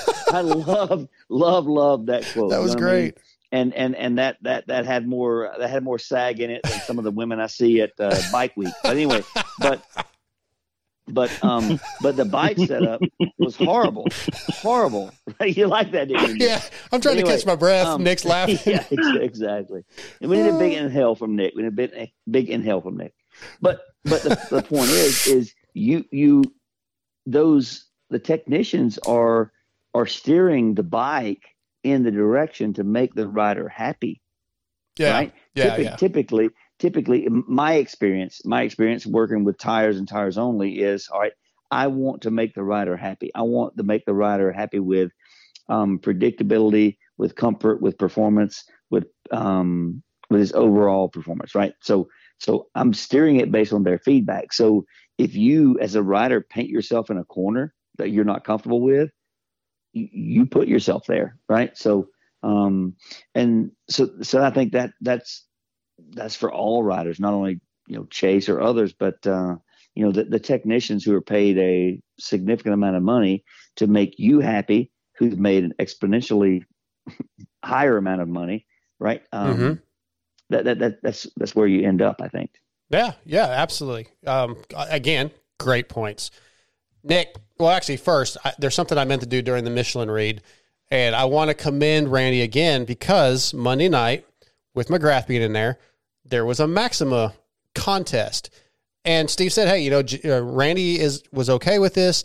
And I, fi- I think it's really great how some of these sponsors are. Race Tech's been the same way with us, where like Randy, you I think you understand like there are there are other people that sponsor other pulp shows and like you're not going no you can't mention them you know you're Yeah. you have an understanding and from a business standpoint I don't know how that would be looked at from the the marketing department, but as a fan, it, it, I have a lot of respect for it. Even if I didn't know you, I'd be like, "That's pretty damn cool." Yeah, and and and and, and not to correct you, but you Okay. mentioned Maxima, but you mentioned Oh, Maxima. Maxim, but, sorry. but no, but no, but, no, no, no, no worries. But but to your point, um, Steve actually reached out to me some time ago and and and said, "Hey, here's what I'm looking at doing for." Um, show 500. I'm thinking of having RC and MC in studio, and and one of the the the, the contingent, you know, components of having Jeremy in studio is it'll tie into his uh, his relationship with Maxxis and development of their products. And he said, I want to make sure you're okay with that because it, you know this platform is a Michelin motorcycle tires platform, whereas uh, the Fly 360 show and Fly, Fly 60 show and the recap and other ones Maxxis is heavily involved in.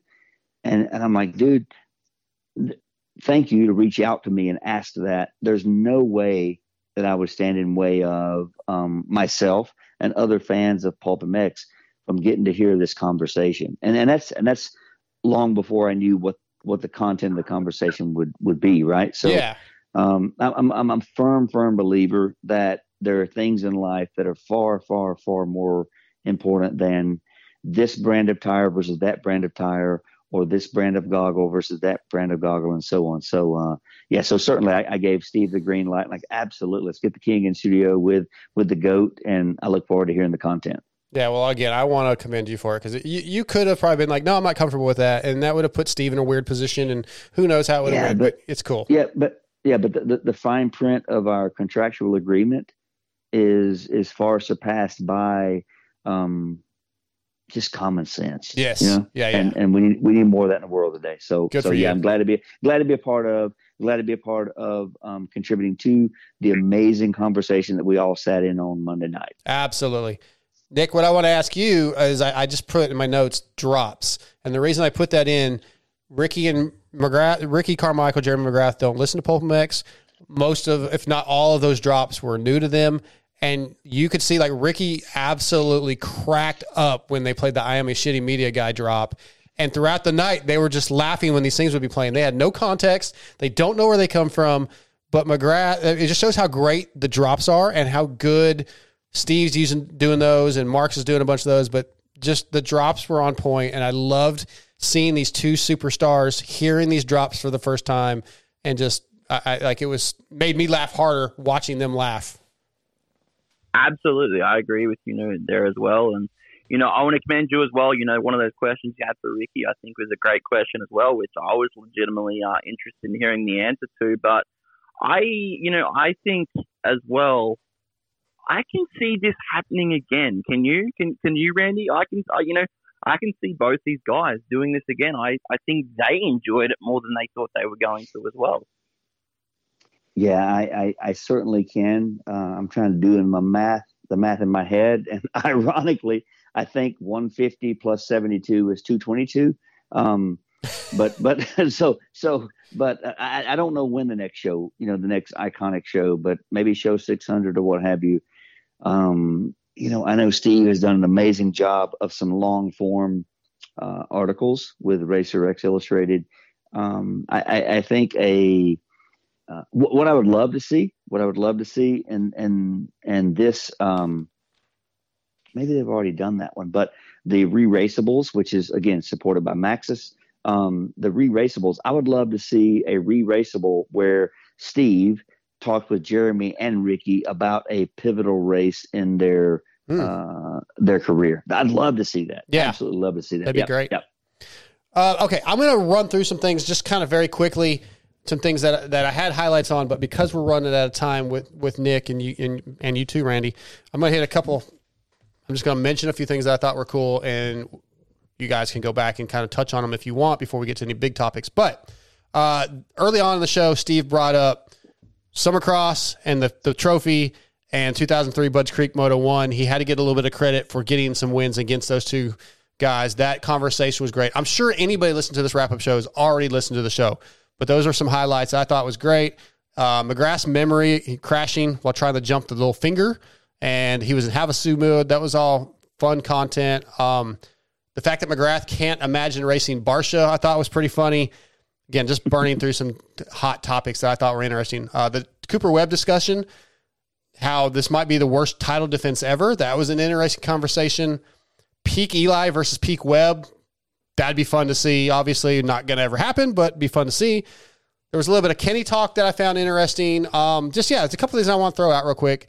Uh, Nick, just real quick, was any of that stuff like? Did any of those quick comp- topics stand out to you where you want to say anything about them? I just think it's great to know, you know, the um their thoughts on a situation like mm-hmm. this as well. You know, Ricky has a lot to do with it. Um, the other, you know, with what what he does with NBC and stuff like that, as well as Daniel Blair. So it's great to know, you know, their thoughts and how respectful they are. Um, I thought it was very, very weird the uh, the, the story about someone seeing Kenny throwing up on the side of the road in Germany. Was, yep, I have that in my notes too. Did yep. anyone else? Did anyone else find that weird? Uh, no, I think I had heard that that he was. He, I think I'd heard that somewhere else. It is weird. Yes, everything going on with Kenny seems to be weird. As they said, McGrath said super confusing, and RC said frustrating. So yeah, it's it. Everything going on with Kenny is weird. So like, I'm almost not surprised. Yeah, yeah. that's um. Do do we, do do you think we're going to see him back in motocross? I didn't, but I think it was Steve that said like 99% he's going to be in outdoors. And Steve's not wrong that often with that kind of inside information. So uh, I was leaning towards no, we will not see him back in 22 on a Honda. Uh, I, th- I didn't think he'd be back, but I, I can't really argue against Steve's insider information. Yeah, absolutely. Randy, any of those topics kind of stand out to you? what what what yeah the, the, the one thing that stood out with me is um, jeremy's vivid memory of the specific part of the track yes. where he crashed in summercross which arguably with the exception of steve's you know fictional memory of the importance of summercross right Uh, which, which I, I, I'll, I'll put that Summer Cross Championship right up there with four Manitoba titles, right? Yeah, oh, of course. Uh, exactly, exactly. That's and, and which which parallels me being the fastest man in Piedmont. But anyway, um, so so in all honesty, that was pretty cool. That Jeremy, um, he there's probably out of his 72 Supercross wins, there's probably 20 that he doesn't remember. Yeah. But he, but but he vividly remembers that one error, that one mistake, that one little finger, that little roll in the, the landing area that clipped the foot peg that high sided him and prevented him from winning that trophy, that he said he wants. A, a, a, trophy that he wants, but effectively doesn't matter. Yeah, his iconic right. career, right? So, Absolutely, so that was super, super cool, right? And and as we all look back on our lives, we can find more um, clarity in our faults or shortcomings than we can our successes. But but that was that was pretty insightful for Jeremy and for him just to to uh, transparently share that with people. I thought was super cool. That speaks again to the humble nature that that uh, that that he is. So. Absolutely. Uh, I want to talk about Seal Savers. For 22 years, Seal Savers has offered the ultimate protection to the off road industry. Seal Savers is the first and original fork seal protection that protects your forks from dirt, dust, rocks, sand, and mud. Seal Savers will always continue to innovate and improve, which is what led to the development of the easy to install zip on Seal Savers. Not only do they have a full, t- full line of products for your motorcycle, Seal Savers has essential products that are crucial for the performance of your side by side mountain bike. Seal Savers is the ultimate protection, so enter code PULP25 for 25% off at sealsavers.com. I always mention I hate working on, I don't even have the tools to replace fork seals. I don't like working on them. So Seal Savers protects that, keeps those things clean, and you generally will not blow out a fork seal. So yeah, use them, guys. Um, all right, let's see here. McGrath going. I'm looking at my notes, and I even wrote Maxima for the contest. I even wrote it wrong. Wow. That's okay, buddy. I mean, it's okay, okay. but it's... You're, you're you're still going to get that. You're still going to get that fat bonus that uh, that Michelin yeah.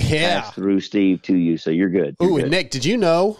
I okay. I'm going to uh, the High Des the weekend after Salt Lake City to ride my YZ250, which has fresh mounted Starcross sixes on it.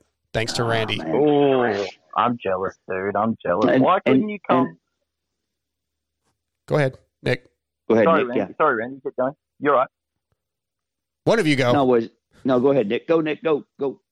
Um, It's already it's already Friday week. to- It's it's already Friday Why where you are. you So it's Thursday night. to- Here we go. Holy shit. Why couldn't you go to the the high des when we finish the Salt Lake? Uh, Well, well, because we'll be in Salt Lake on Saturday, and I, I got to go. I will be out on a Friday and Saturday, so we can ride. Yeah, ah, I'm jealous. I'm very jealous. Yeah, yeah. It's, Keefer keeps saying full factory because Randy personally mounted the tires, came and got the wheels, mounted the tires. Uh, Race Tech is coming out to do some suspension testing. Well, you know what? I think that's actually changed. He wants me to ride it stock first, then Race Tech's going to do the suspension. Um, and they'll, they'll adjust it to your weight and or speed. Yeah, well, yeah. I I think Right. I think Keefer's going to be very uh, highly disappointed in that last one, the speed. Uh, he said he said you better. Uh, he said you're going to be so tired after we're done. I was like, I'm so tired, and I haven't even got there yet. What are you talking about? but it's going to Oh, be a man. good time, and I can't r- wait to rip those Starcross sixes for like a lap and a half before I get tired. Yeah, absolutely. And and again, that that's just uh, uh, the timing was perfect. Yeah. After I had taken the uh, the pony heirloom, it's not an heirloom, but it's a heirloom, Heirloom. and and I had taken it out on the town in Vegas, and we That was uh, the hilarious, pon- by the way. The pony, the pony, and I had an amazing time. Right, we had a great time out in Vegas. Um, and then so is able, I just dropped it off at Keefer's house, picked up the wheels, took them down to the Michelin Starcross Six press launch, and uh, set up some uh, some tires for you. So that's perfect. And, Love it. And yeah, so and then following up to Jason from GrillYourAssOff.com. Yes. Uh, he challenged me. I think he kind of threw down the gauntlet. Hey, I'm going to cover your flights out there, right? Didn't Which he did. that? Yep, they, he And- paid for and- the flights. Grill your ass he off. paid for the flights, and then he challenged me to, "Hey, Randy, if you want to step up for the upgrade, um, which I, I because I listened to your podcast, I certainly would have done that. However, uh, you're flying Southwest, so the only upgrade, really, the only upgrade is to get you on a Delta flight. So, um, you know what I mean? So I could use Yeah. Sky Miles to do that, but but uh, Yeah. that, that, you, you you can't cross reference those two. So anyway, Right. so thank you to Jason from Grill Your Ass Off to get you out there And uh, I honestly, I wish I could be there and ride with you and uh, and hang out with you and Keefer. It's going to be cool. And I and I, I truly, truly appreciate Steve uh, and Kris for for for giving you this cool opportunity to have a significant upgrade in the bike. And uh, I think it goes as much as they bust your chops. That that shows how much their um, care and compassion is for you as a person. Yeah. and want you to continue to enjoy moto. Yep. Yeah, because I think a lot of people think maybe they got the bike for free, and that's not the case. Those guys paid for the No, bike. they they bought it. No, yes, they bought it. they paid for the bike between the two of them. Um, yeah, so it's it's unreal. I'm very appreciative of all those guys and yourself and Grill Your Ass Off and Race Tech, Checkers at Race Tech, and uh, everybody that's helping out. It's it's unreal. Um, let's try to get back to the wrap up for just a few more minutes before we got to let Nick go. Uh, McGrath going to pro circuit. Uh, the story we've all heard the story about him thinking that it was factory Honda. Rick Johnson calls him, finds out it's pro circuit. That was a great story. If you guys haven't, don't remember that story, go check it back out. But what I want to list, talk about is this right here. if I'm Cameron McAdoo or Seth Hammaker, I know that you know your time is is is doesn't overlap with theirs. You know, what I mean? I get all that. Yeah, yeah. I am just, I am calling you. I am texting you. I am Right? just trying to be like, can you help me with starts? Starts. You were an amazing starter. Can you help me with starts? Show me what you got. Uh, I would Yeah. be leaning on you nonstop if I was allowed to. 100%. You know. Hey, Yeah, let me tell you yeah. something. For a couple years, I was waiting by the phone for Eli to call me about Yeah, starts. yeah, I know. You know what I mean? Yeah. Never rang, huh? It never rang. Yeah, never no, rang. I, I think it's an invaluable resource. Those guys. I, look, I, more, I yeah. love that part of it. I, I am not a writer coach. Yep. That's not me. I, but I'm, exci- I'm I will help in any way I can. And of course, if that means going to the track and coaching for a day, cool. Yeah. I'm just not a rider coach. Yeah, yeah. I've been there. We we have a lot of experience that we can Yep. share with the younger guys. Yep. And uh, you know, I know it's you know I know that these guys they're the best in the world. They hate to ask for help. Yeah. You know, I- I so it's a that- little weird probably for them. So I understand that too. I asked- but I am enjoying it. I asked one of the guys when you were at RCH with Yeah. with Carey. I was like, "Hey, is Ricky like helping those guys? Like, how much is he?" They're like, "Nope." And I'm like, "What do you like? You weren't fresh. You it was that wasn't that long ago that you were racing." And I, they're like, "No, they don't. They don't ask." And I'm like, "He doesn't want to? No, he will." Yeah, They- they I, I don't mean, ask. if they ask, I'm They all for ask. it. Like, I'm Yeah, not going to ask. thing. I'm not going to walk Right, up to someone not. and be like, "Hey, man, can I help Hey, I'm you?" Carmichael. If You they want some help? Yeah, Right, that's yeah. that's. I just found it. I was like, "Really? Like, Why wouldn't they? You uh, boys are going to get some calls next week. yeah, exactly right." Randy, I found this interesting because I I try to put myself in the position of, like you said, Cameron McAdoo or any of these guys, and I feel like I would use every resource at my disposal. And talking to the greatest of all time or the king of Supercross, even though their era was quite different, maybe you just talk about the pressures or the travel or like you could take so much information from those guys. Why do you think it's not happening? Why is why are the phones not ringing? Uh, for me, I think that that, that in many many ways, um, every strength that we have can also be a weakness, right? So I think that the the ego or the the confidence in oneself, which which helped them get to where they are, could could also prohibit them from getting to where they could be, right? So um yeah you have to kind of humble yourself to ask for help and i'm kind of an independent person and i'd rather kind of many times I've failed on my own rather than asking for help and succeeding with the support of others. Um, Okay. so yeah, if you think about it, the, the, because it's not motocross, generally speaking, like you, you know how much I love team sports, right? But anyway, um, no, but but motocross is a very individual sport, right? So when the gate drops, it's you and the motorcycle, right? So so it's a very individual as opposed to um, a lineman in football or someone else in soccer or, Yeah. or other things, right? You rely on you rely on teammates. So I think that the sport itself um, it, it, fuels independence and it fuels uh, individual ego. And, and it kind of prohibits that reaching out to others for support. Um, and it could be that, that again, that ego and that sense of self, that self confidence is help what them help help get them to where they are. Mm-hmm. But that same that same strength might be a weakness to help prevent them from getting further. Right? Yeah, yeah, Um, yeah. yeah. I think you know. maybe yeah, I'm yeah, wrong, definitely. I see. I, I mean, your point is well taken. Uh, but Nick, I just wouldn't you use every resource you had? Like, I mean, I, okay, team sports, musician, actor. Let's just take t- take people in entertainment basically at highest levels. Like if you're an actor and you're working with Jack Nicholson, like you're not going to, you're still going to be like, hey man, what about this? Or if you're, you know, in the NFL, you're you're you could be Tom Brady is the greatest quarterback alive probably of all time. But like he would probably ask Joe Montana some advice or some thoughts, Mm-hmm. you know, like you would take that and absorb it and maybe use it, maybe you don't. But like to not use it seems insane to me. Like I'm I'm mad at Cameron McAdoo and those guys. Fuck, pick up the phone, damn it. Yeah, I, yeah, I, I agree with you as well. You know, I, I think about when he talks about Eli Tomac. Mm-hmm. I just can't believe that Monster Energy Kawasaki didn't say, "Hey, uh, could you just come out to the track while Eli does some starts and you know just stand there and watch or something or, or offer anything?" You know, I, I sort of thought like that team would have been doing absolutely everything as well to us, you know, to better Eli with his starts, and then obviously I'm the same as you. Like if I'm Cameron McAdoo, I'm, I, you know, I'm I'm surrounding myself in that, and I think that could only lead to good things. So uh, that that was interesting to hear, and you know, I, I think he thought the same thing. That it's like okay, that no one's calling. It's uh, yeah, I, I sort of feel the same as you, but at the same time, I understand Randy's uh his thoughts as well. Yeah, definitely. All right, one more thing I want to touch on before we let Nick go is the discussion of the 2000 season. Uh, well, and just Ricky kind of talking about not having fun, or you know, the fact that he wasn't the fun guy. Remember, I'm the guy that made racing no fun. No one thinks that I had a, a good time. Like I, I'm in that No, camp. I know. I'm, in, I'm in that camp. Are you? So, Yeah, so I- 2001. Yeah. Okay. Um, it, we had four drink minimum every Sunday night oh. at our local watering hole in Tallahassee.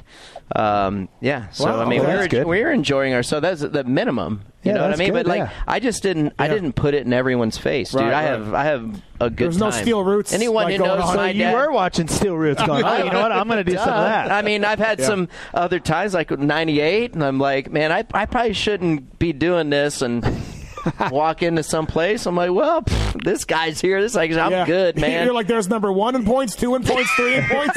I guess I Four, can do five, it. six, seven, eight, nine, that ten. was yeah. that was when we were all friends and hanging out. Yeah, yeah, yeah. But at the end of the day, listen, you know, you can go out and have a good time, but you better answer the bell in the morning. Actually, yeah, that's exactly You know, and then when you can't answer the bell in the morning, right. then you better uh, reevaluate Well, what's and- going on. Uh, okay, Nick. So I'm going to go to you first here in a second. Um, that somewhat shatters like what my view of him was. Like as a racer at the track, I still hold true to what I believe. Like he, you know, kind of was a little bit cocky, uh, probably not a lot of fun to be around. But he sounds like off the off the track, he was trying to be, you know, a little lighter than we realized. So I want you to touch on that, but I also want you to touch on before you go the, the discussion of the 2000 season uh, where Ricky won Daytona. And he's like, yeah, that didn't really count because it's not a real Supercross.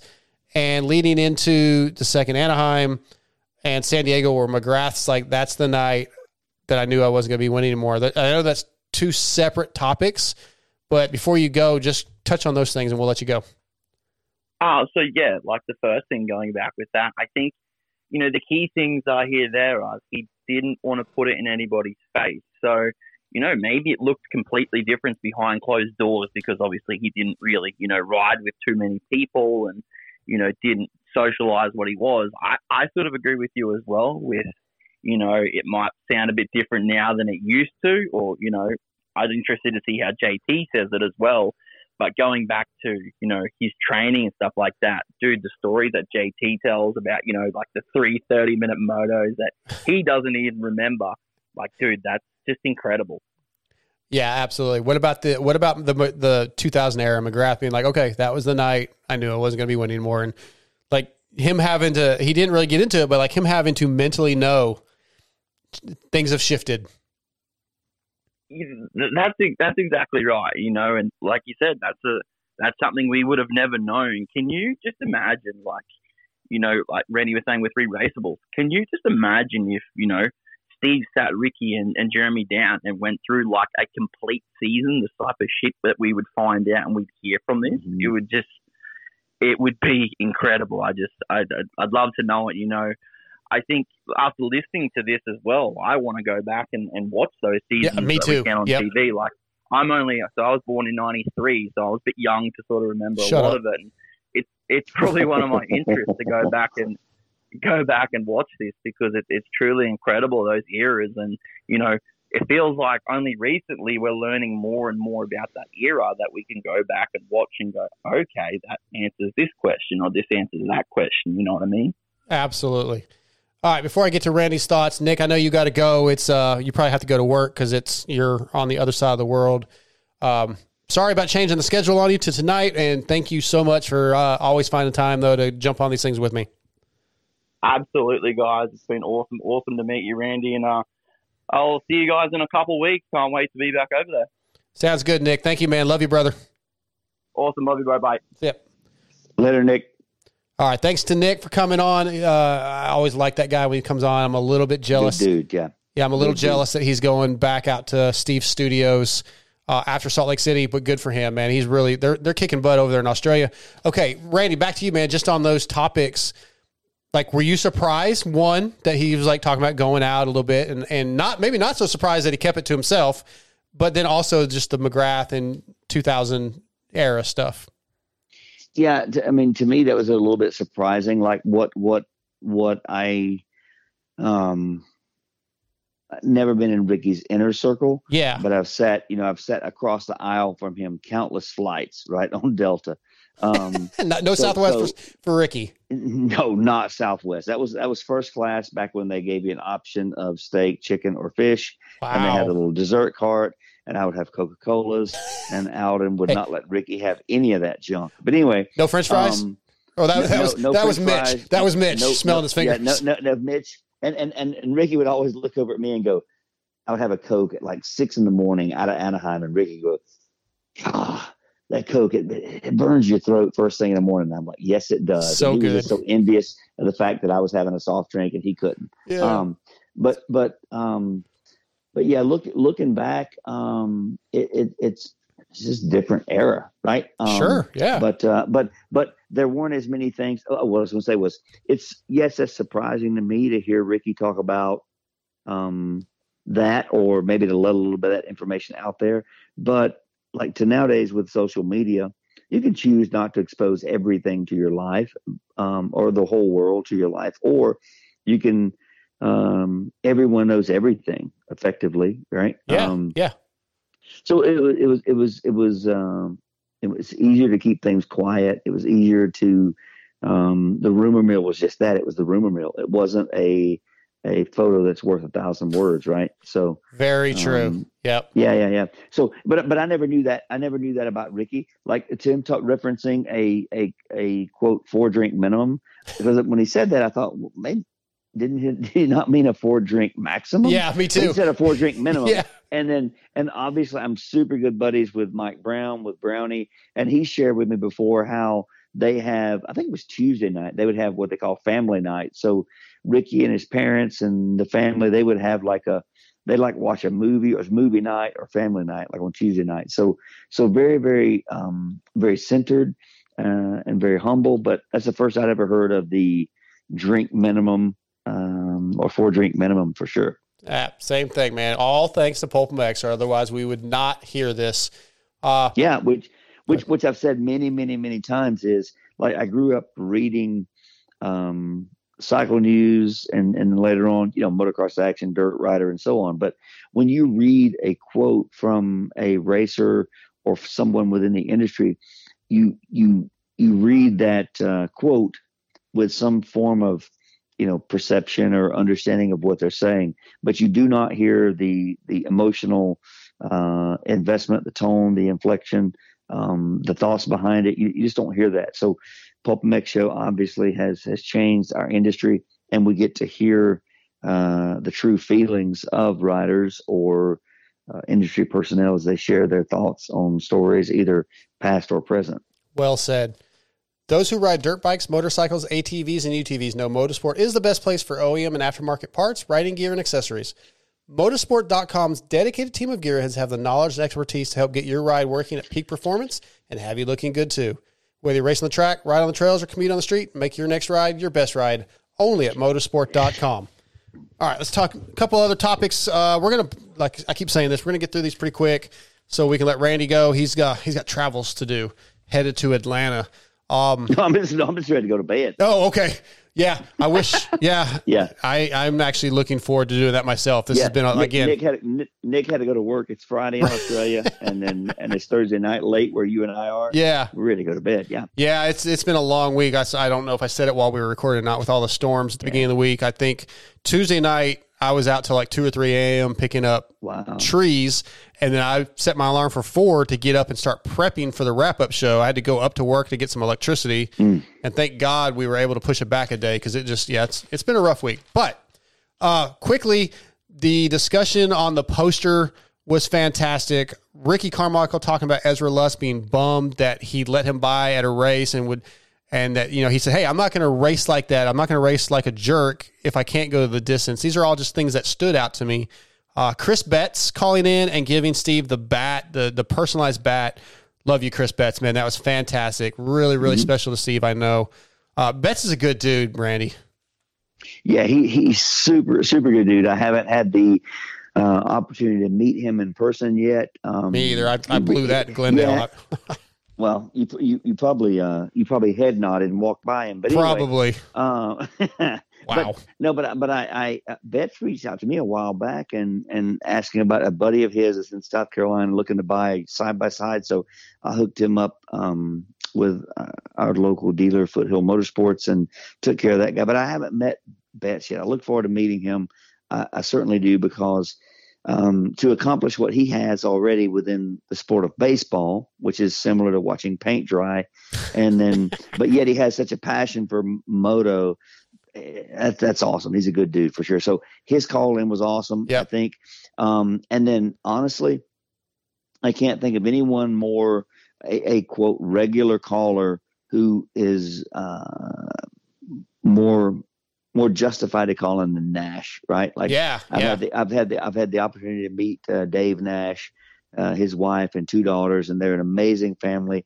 That that that gentleman represents the passion that exists within motorcycles, and uh, so I thought it was super cool that he got through and got to have some conversation, ask some questions, and you know he didn't ask for any factory fill stories, which I thought was cool. So he was able to control himself, and uh, he added great value to the conversation uh, of Show 500. I do not disagree. I don't think, and I could be completely wrong. I don't think Nash likes me very much. I feel like there have been some negative or some things he said, like joking. Maybe he was joking. I'm not sure, but I like Nash. I like Nash's call, so it doesn't matter. You know, I mean, if, if that's the case, and Mhm. I could be completely wrong. Um, yeah, he's and, and I've had a lot of conversations with uh, with Dave Nash at the GNCCs, and and anything in any way, shape, or form, um, negative or indifferent regarding you has never come up Yeah. in any conversation. So so I, that may be a perception on your part. I feel like there was a voicemail or something one time where he said something, but I could be wrong. But then, like one of my buddies was like, "Yeah, Nash was a dick to you," but yeah, but but but uh, again, that goes back to the perception. Yeah, yeah, you're right. That's why I say I could be wrong. Some, some someone's going to look back on this podcast and they're going to comment and say Randy's the coolest guy ever, and someone's going to think I'm a jerk because I said PG-13. Right? So Right, that's true. Um, Yeah. You know, every, every everyone everyone regardless of your age. Um, if you have a problem with me or anyone else, you have the entire rest of your life to get over it. Absolutely. That's a good way to look Yep. at it. So yeah, I, I yep. Mm-hmm. could be completely wrong. I like Nash. That's really all I care about. good dude. Yep. Yeah, And- yeah. As are you, buddy. Thank you. Thank you. Um, McGrath saying they were talking about Havasu, boats, women, and McGrath made the comment like, ah, we kind of tried to make it look bigger than it was. I think he was. I don't. I don't believe that, Randy. I think there was lots of boats, lots of women, lots of partying, and he's playing it down now. Uh, you, you got any thoughts on that? Um, I've I've never been I've never been to Lake Havasu.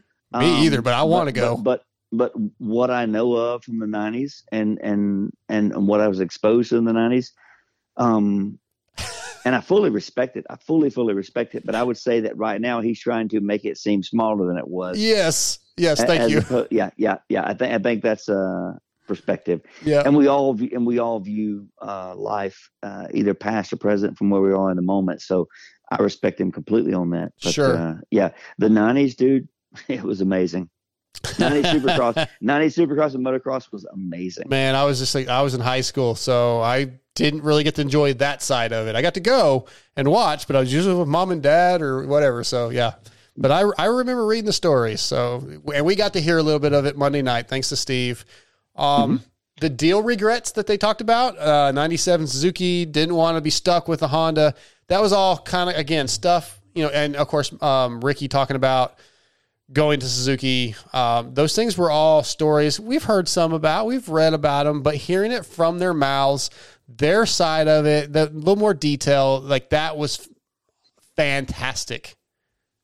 I, I couldn't agree with you more. And, and it goes back to what I said earlier regarding the the emotion, tone, and inflection um, that that you hear it from the horse's mouth. You're not hearing it second, third, or fourth hand, right? So, so you know, being a fan of the sport, like I was as shocked as everyone was when when it's like, wait, wait, wait, '97, McGrath left Honda, Yeah. he went to Suzuki, Insane. right?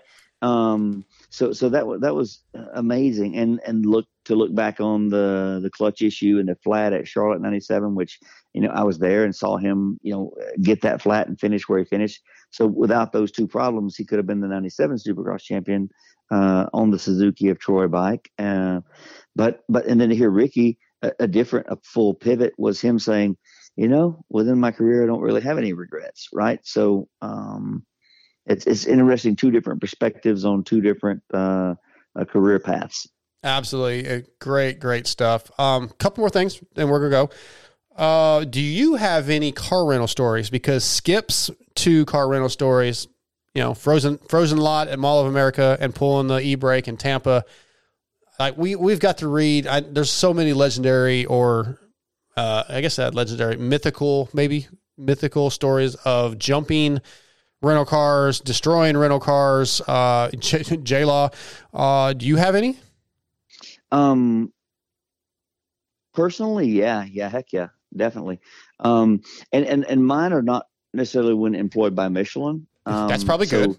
Uh, yeah, because I got to keep my job. Um, but but yeah, rental car stories. I, definitely people were you know they treated them like go karts. You know, go karts at the local uh, little go kart Yeah, rental place. Um, so so for me personally, uh, way back in 1992, I went to Australia for the ISDE uh, to support a rider who's supported by the same bike shop as I was anyway. So I went to be his air quotes mechanic. So I went to the ISDE and I, and I had an accident in the rental car and just bumped someone. Well, I had to pay the deductible, whatever. So I called the the insurance. I called the rental car company, try to weasel my way out of having to pay the five hundred dollars Australian, and then lo and behold, they told me, "Well, no, we've already charged your credit card, which was three hundred and sixty-one dollars US with the exchange rate back in nineteen ninety-two. Awesome. But and, and again, I'm trying to weasel my way out of having to pay that money, and and they said, "Well, well, you've met the deductible," and I'm like, "Well, yeah, but what happens if I?" What happens if I if I involve in an accident, either my fault or not, or including another car, and I have damage to the car. Oh, well, you don't. You, well, that that's that's not a not a factor because you've already met the deductible. Oh boy! Wow. I said, wait, wait, wait, wait, wait, wait. So, so, so, so you're saying that the car that I've rented that currently doesn't have any damage from this accident, I've quote met the deductible. I don't have to pay any more should the car get damaged while I still have it. Yes, I said, let me get your name and make note of it. So, so um, that in yeah, writing. so we, oh God, so so we we we and with ISDE, there's special tests and things like that. So we we were scouting stuff, and I was jumping the thing through terraces and fields. And I will I will I will I will assure you that though the front spoiler was completely ripped off of it from jumping some terraces in the field. Um, I, I- I did include the spoiler was in the hatchback when I returned it. Oh, that's awesome. I love it. Yeah. I'm so glad I Yeah, asked and, that. the, and, the, and, and the thing is, what's cool is, so like for me, uh, here in South Carolina, there there are stories. My dad and his buddies. Um, there are stories of Bob Hannah coming here into South Carolina in the 70s and doing these one-off races where Bob Hannah took a Camaro around a local motocross track. So, you know, it, it, it's I think regard well, you know, pre-social media and pre, you know, cameras everywhere on every uh, traffic light and business externally within our culture. Um, way back then, from the 70s, 80s, 90s, there's an unlimited number of rental car stories. Oh. Absolutely. There's there's Yeah. so many books that could be written from that era. We, we, hey, it's, it's like it's like I tell my son now. I said, Creighton, you, we can't even have fun anymore. We can't even have fun anymore, right? So Right. everything we do is on camera, yeah, it's all been ruined to, thanks Mm-hmm. to technology. or or ruined, ruined. You ruined, pronounce it, right. It's been ruined. Also, Ruined. too, also too, it's been ruined. Also, too, it's been ruined. Yeah. All right, we're gonna wrap this thing up. Uh, there's also some great stories. Ricky talking about pooping himself. Uh, Troy McGrath. Hey, I, I, Go ahead. I remember that. Do you? I remember that. Just oh yeah yeah yeah. I remember that uh, distinctively and and uh, distinct. Yeah, Pronounced stink. Pronounced stink. Yeah. Um, no, at, at Troy, Ohio, and and Ricky was suffering from that irritable bowel Mm-hmm. syndrome, and and I can remember. I don't remember which Michelin rider it would have been at that time, but finished within the top three, and we're kind of near the podium as the as the the moto finishes, and Ricky just in his you know um, brown and whatever color Fox gear um, ri- ri- rides right by the podium and uh, and and rides straight off to the truck. Um, didn't stop for any interviews, didn't stay, um, and just to think about that, like like how dedicated he is and and uh, how badass he is to just push through that um, and and and again win motos and then uh, and go on you know just go back to the truck and get cleaned up Right. um, yeah it's crazy crazy I definitely remember that that particular weekend at Troy Ohio when that happened yeah I can imagine, like you know, kids always want gear. Some kid coming up, uh, Ricky, can I have your gear? Sure, take it, kid. Oh, All right. That would, that would be horrible. It that, oh, that, remind, that reminds me of a Bradshaw story. He told me in Europe. Bradshaw told me once he was in Europe, and, and like he couldn't leave the he couldn't leave the the motorhome or the truck or the trailer, whatever they were in. Uh, he had to take a dump, and he couldn't, and this and that. So so he, he just like took a dump in a box because he couldn't leave it because he couldn't go anywhere because the fans were mobbing. Him. Oh yeah. And so then he threw the box out, and everyone just went scrambling through the box, and they discovered that it it wasn't anything worth having. So so gross. so horrible, horrible. So horrible. All right. I want to thank Guts Racing, MotoSport.com, Michelin Bicycle Tires, Seal Savers, as well as all the sponsors of Pulp MX, Fly Racing, X Brand Goggles, Grill Your Ass Off, et cetera, et cetera. Guys, go to pulpmxshow.com, click on the sponsor deals tabs, use those links, use those codes. If you don't see one that you're looking for, use the contact form on pulpmx.com and Steve will do his best to help you out. I appreciate everybody that's involved with my, this show, the Pulp MX show.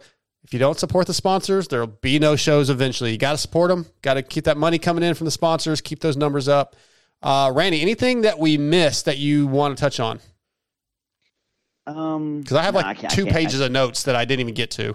I know it. I know it's such a great show. Yeah. Like it almost like we should have a a, a, a re wrap up um, of Let- the show. We'll let somebody and- else wrap up the wrap up show. Yeah, exactly. And honestly, I think we should have you know show five hundred point one right or whatever, because I any of us could sit and listen to those guys talk forever. And like Steve mentioned uh, on the Moto sixty show, like like he's trying to kind of be respectful of of Jeremy and his had his wife Kim there with him and and try to wrap it up. And they went downstairs, which is um, I think if I measure correctly, 120 feet below the studio down to the main floor. Um, yeah, did they use yeah, the elevator or yeah. did they use the yeah, stairs? they use the elevator. yeah. Okay. Well, if, if James was there, uh, James the butcher, uh, the the butler, if James was there, he probably took him down to the first floor. But they sat and talked another hour. Like, Yep.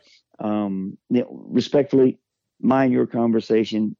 Probably not worth listening to, right? But when you have someone like like Jeremy and Ricky Carmichael sitting and bench racing about their two iconic careers and the Yeah. overlap of those, I could listen for hours. So um, I, I think we've hit everything. And and again, just um, one thanks to Steve and him being so bullheaded and stubborn to continue to pursue his vision of what is now Pulp MX.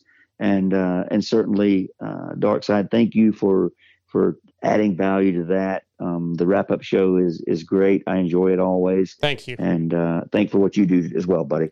Well, thank you. This is by far going to be the longest wrap up show of all time. It is. We're in an hour forty eight right now. I've got a little bit of editing to do, but then I have like another hour of.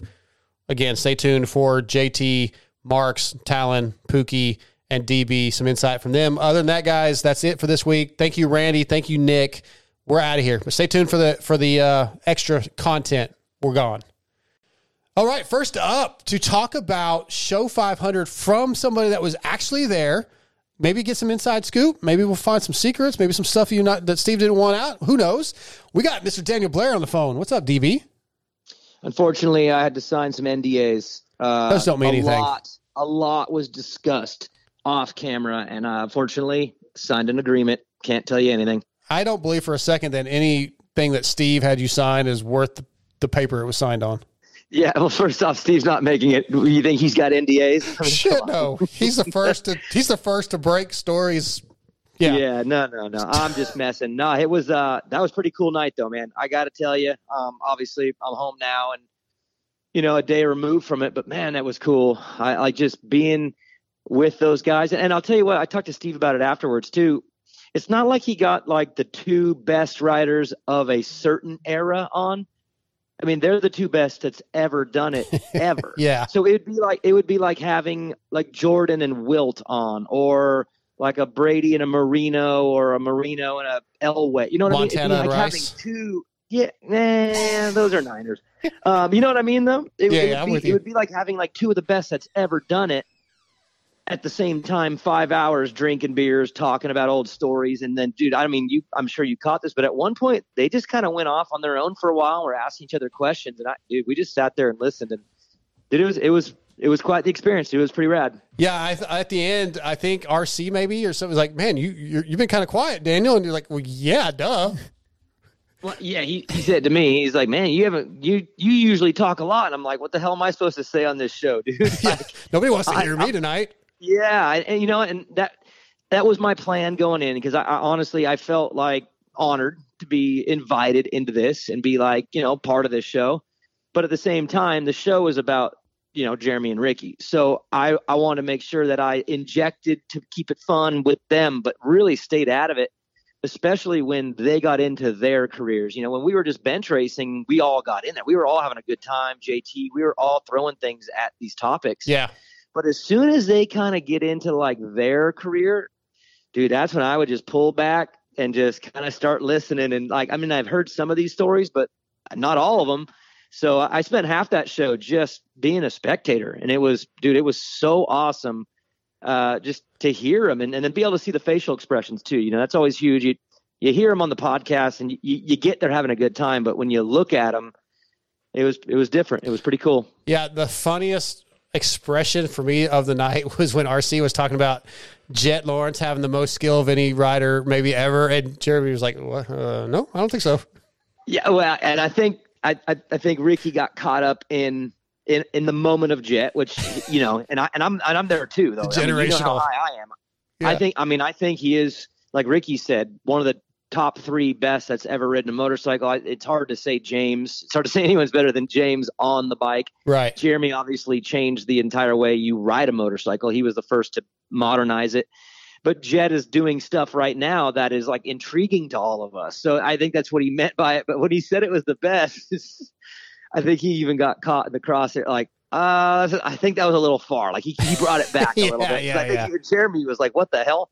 Uh, but it was, you know, I mean, we're watching, we're watching someone that's pretty rad right now, and, and to me, it's cool to be in there and hear them both see it too from different angles. Like Jeremy, you know, he he didn't go that far, but you could tell he's pretty high on him too. And uh, I, I really personally liked hearing them go long form on Eli and Chase and Kenny and Cooper because it wasn't like Ricky or Jeremy had the answers to what's you know it was more of like an exploration Yeah. like we were all exploring ideas like you know i kind of think this and i and we were all kind of agreeing with each other because it wasn't like well here's what it is it was like a, a group of people trying to make sense of eli tomac and it was cool to hear them do it in long form it was it was i mean it was great to not have a time limit and let jeremy mcgrath just roll you know Totally, totally agree.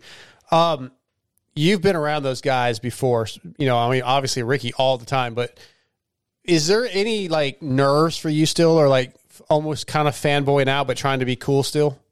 None. I mean, it's like past that for me. I mean, that like Ricky is legitimately my friend. Yeah. Um, and Jeremy, I don't see him a lot, but whenever I do, it's he's. I mean, he's been very cool to me for a long time. So we we do have enough of a relationship where when I see him, like I I you know it's it's not like an awkward thing. It's like oh what's up like Yeah. that. But that's kind of just how I am in general. Even like with the riders, like people always ask like on Blair's breakdown, like dude, you're kind of gnarly with the guys. It's like no, I'm messing with them and they know it. Like we're just playing. Yeah, your, So, your story with I- I- Cooper was great. I love like, he lied yeah, to I- you. I, actually kind of felt bad after that one because it's it's not like there's a problem or anything. It's just we we just haven't been as like homie-ish because he's had a rough year and I'm Yeah. you know and I kind of like learned early like maybe leave him alone a little bit. So, right, right. Uh, so there's not like a problem. Like we're buddies still, but just you know when he was winning, dude, it was like weekly smack talk. Like Right. Yep. you know, it was he was in a better place and I was uh, taking advantage of it by hammering pretty hard. I, I So, want to uh, ask you a lot more questions. Unfortunately, we got a big storm hitting, and we got a tornado warning getting ready to go off. So I got no way. Yeah, this right, happened well- like two Mondays ago when Steve was on too. It's, it's just that time of year for us. But before I let you go, stuff or something. Yeah. before I let you go, I want to know like what was the vibe of the house pre-show, downstairs hanging out, Pookie snacks. You know, I mean, like Dude. it just had to be cool as hell. It was awesome. So yeah, we get there. Uh, the big 500 balloons are up. Yeah. Um, Pookie, of course, crushed it and you know brought in Crumbl cookies and buca de, however you say that, de, de, whatever, de Beppo, de Peppo. What, no idea what you're even trying to say. uh, some Italian place. Okay. I forget how you say it. Um, but uh, you know, had drinks out. I mean, it was like all like nice and catered. And, and dude, it was just like a social hour. Then all of a sudden, Marx was like, "Hey, uh, it's, we got to go. Like it's starting." So we all ran up there and like we all sat down like right before. There was no like prep. It was it it just went from downstairs to upstairs. Kept And then rolling. in the commercial break, back to downstairs. It, Yeah. it was just, it was everything off camera was pretty much the same as on camera. It was, the topics were a little looser, of course, because we weren't, you know, on on camera talking about specific topics, but it was just loose. It was it was way cool, and it was just kind of like a little social hangout, and everyone was awesome. And like again, seeing Jeremy and Ricky just bro down, I'm just like, wow, that's you just don't see that often. Like I said, I I- did weird out a little bit on that. Like I said, individually, I don't get that way with them, but seeing Yeah. them together, I'm like, man, I this is weird. I'm in this house right now. Yeah, I'm so, uh, jealous. That, that, so I, jealous. Yeah, I, fan, I fanboyed a little on. Like I said, individually, no biggie, but them together, like that's still a little weird. You know. Awesome, man. I, I wish I had time to get into some more with you, but yeah, I think we got to check on the weather and see what's going on. My mom's texting me like, bro. yeah, All right. it sucks sometimes living here. All right, well, back up this file and all your all your info. So if the tornado rips through, you can still uh, post it up, bro. yeah, hopefully it misses us. All right. yeah, stay safe, dude. All right. Talk to you soon, DB. Thanks, man. Later. See ya. Bye. Okay, next up to uh, give us maybe some behind the scenes, a little bit of how the show went Monday night is the lovely, the beautiful Pookie Mathis. How are you?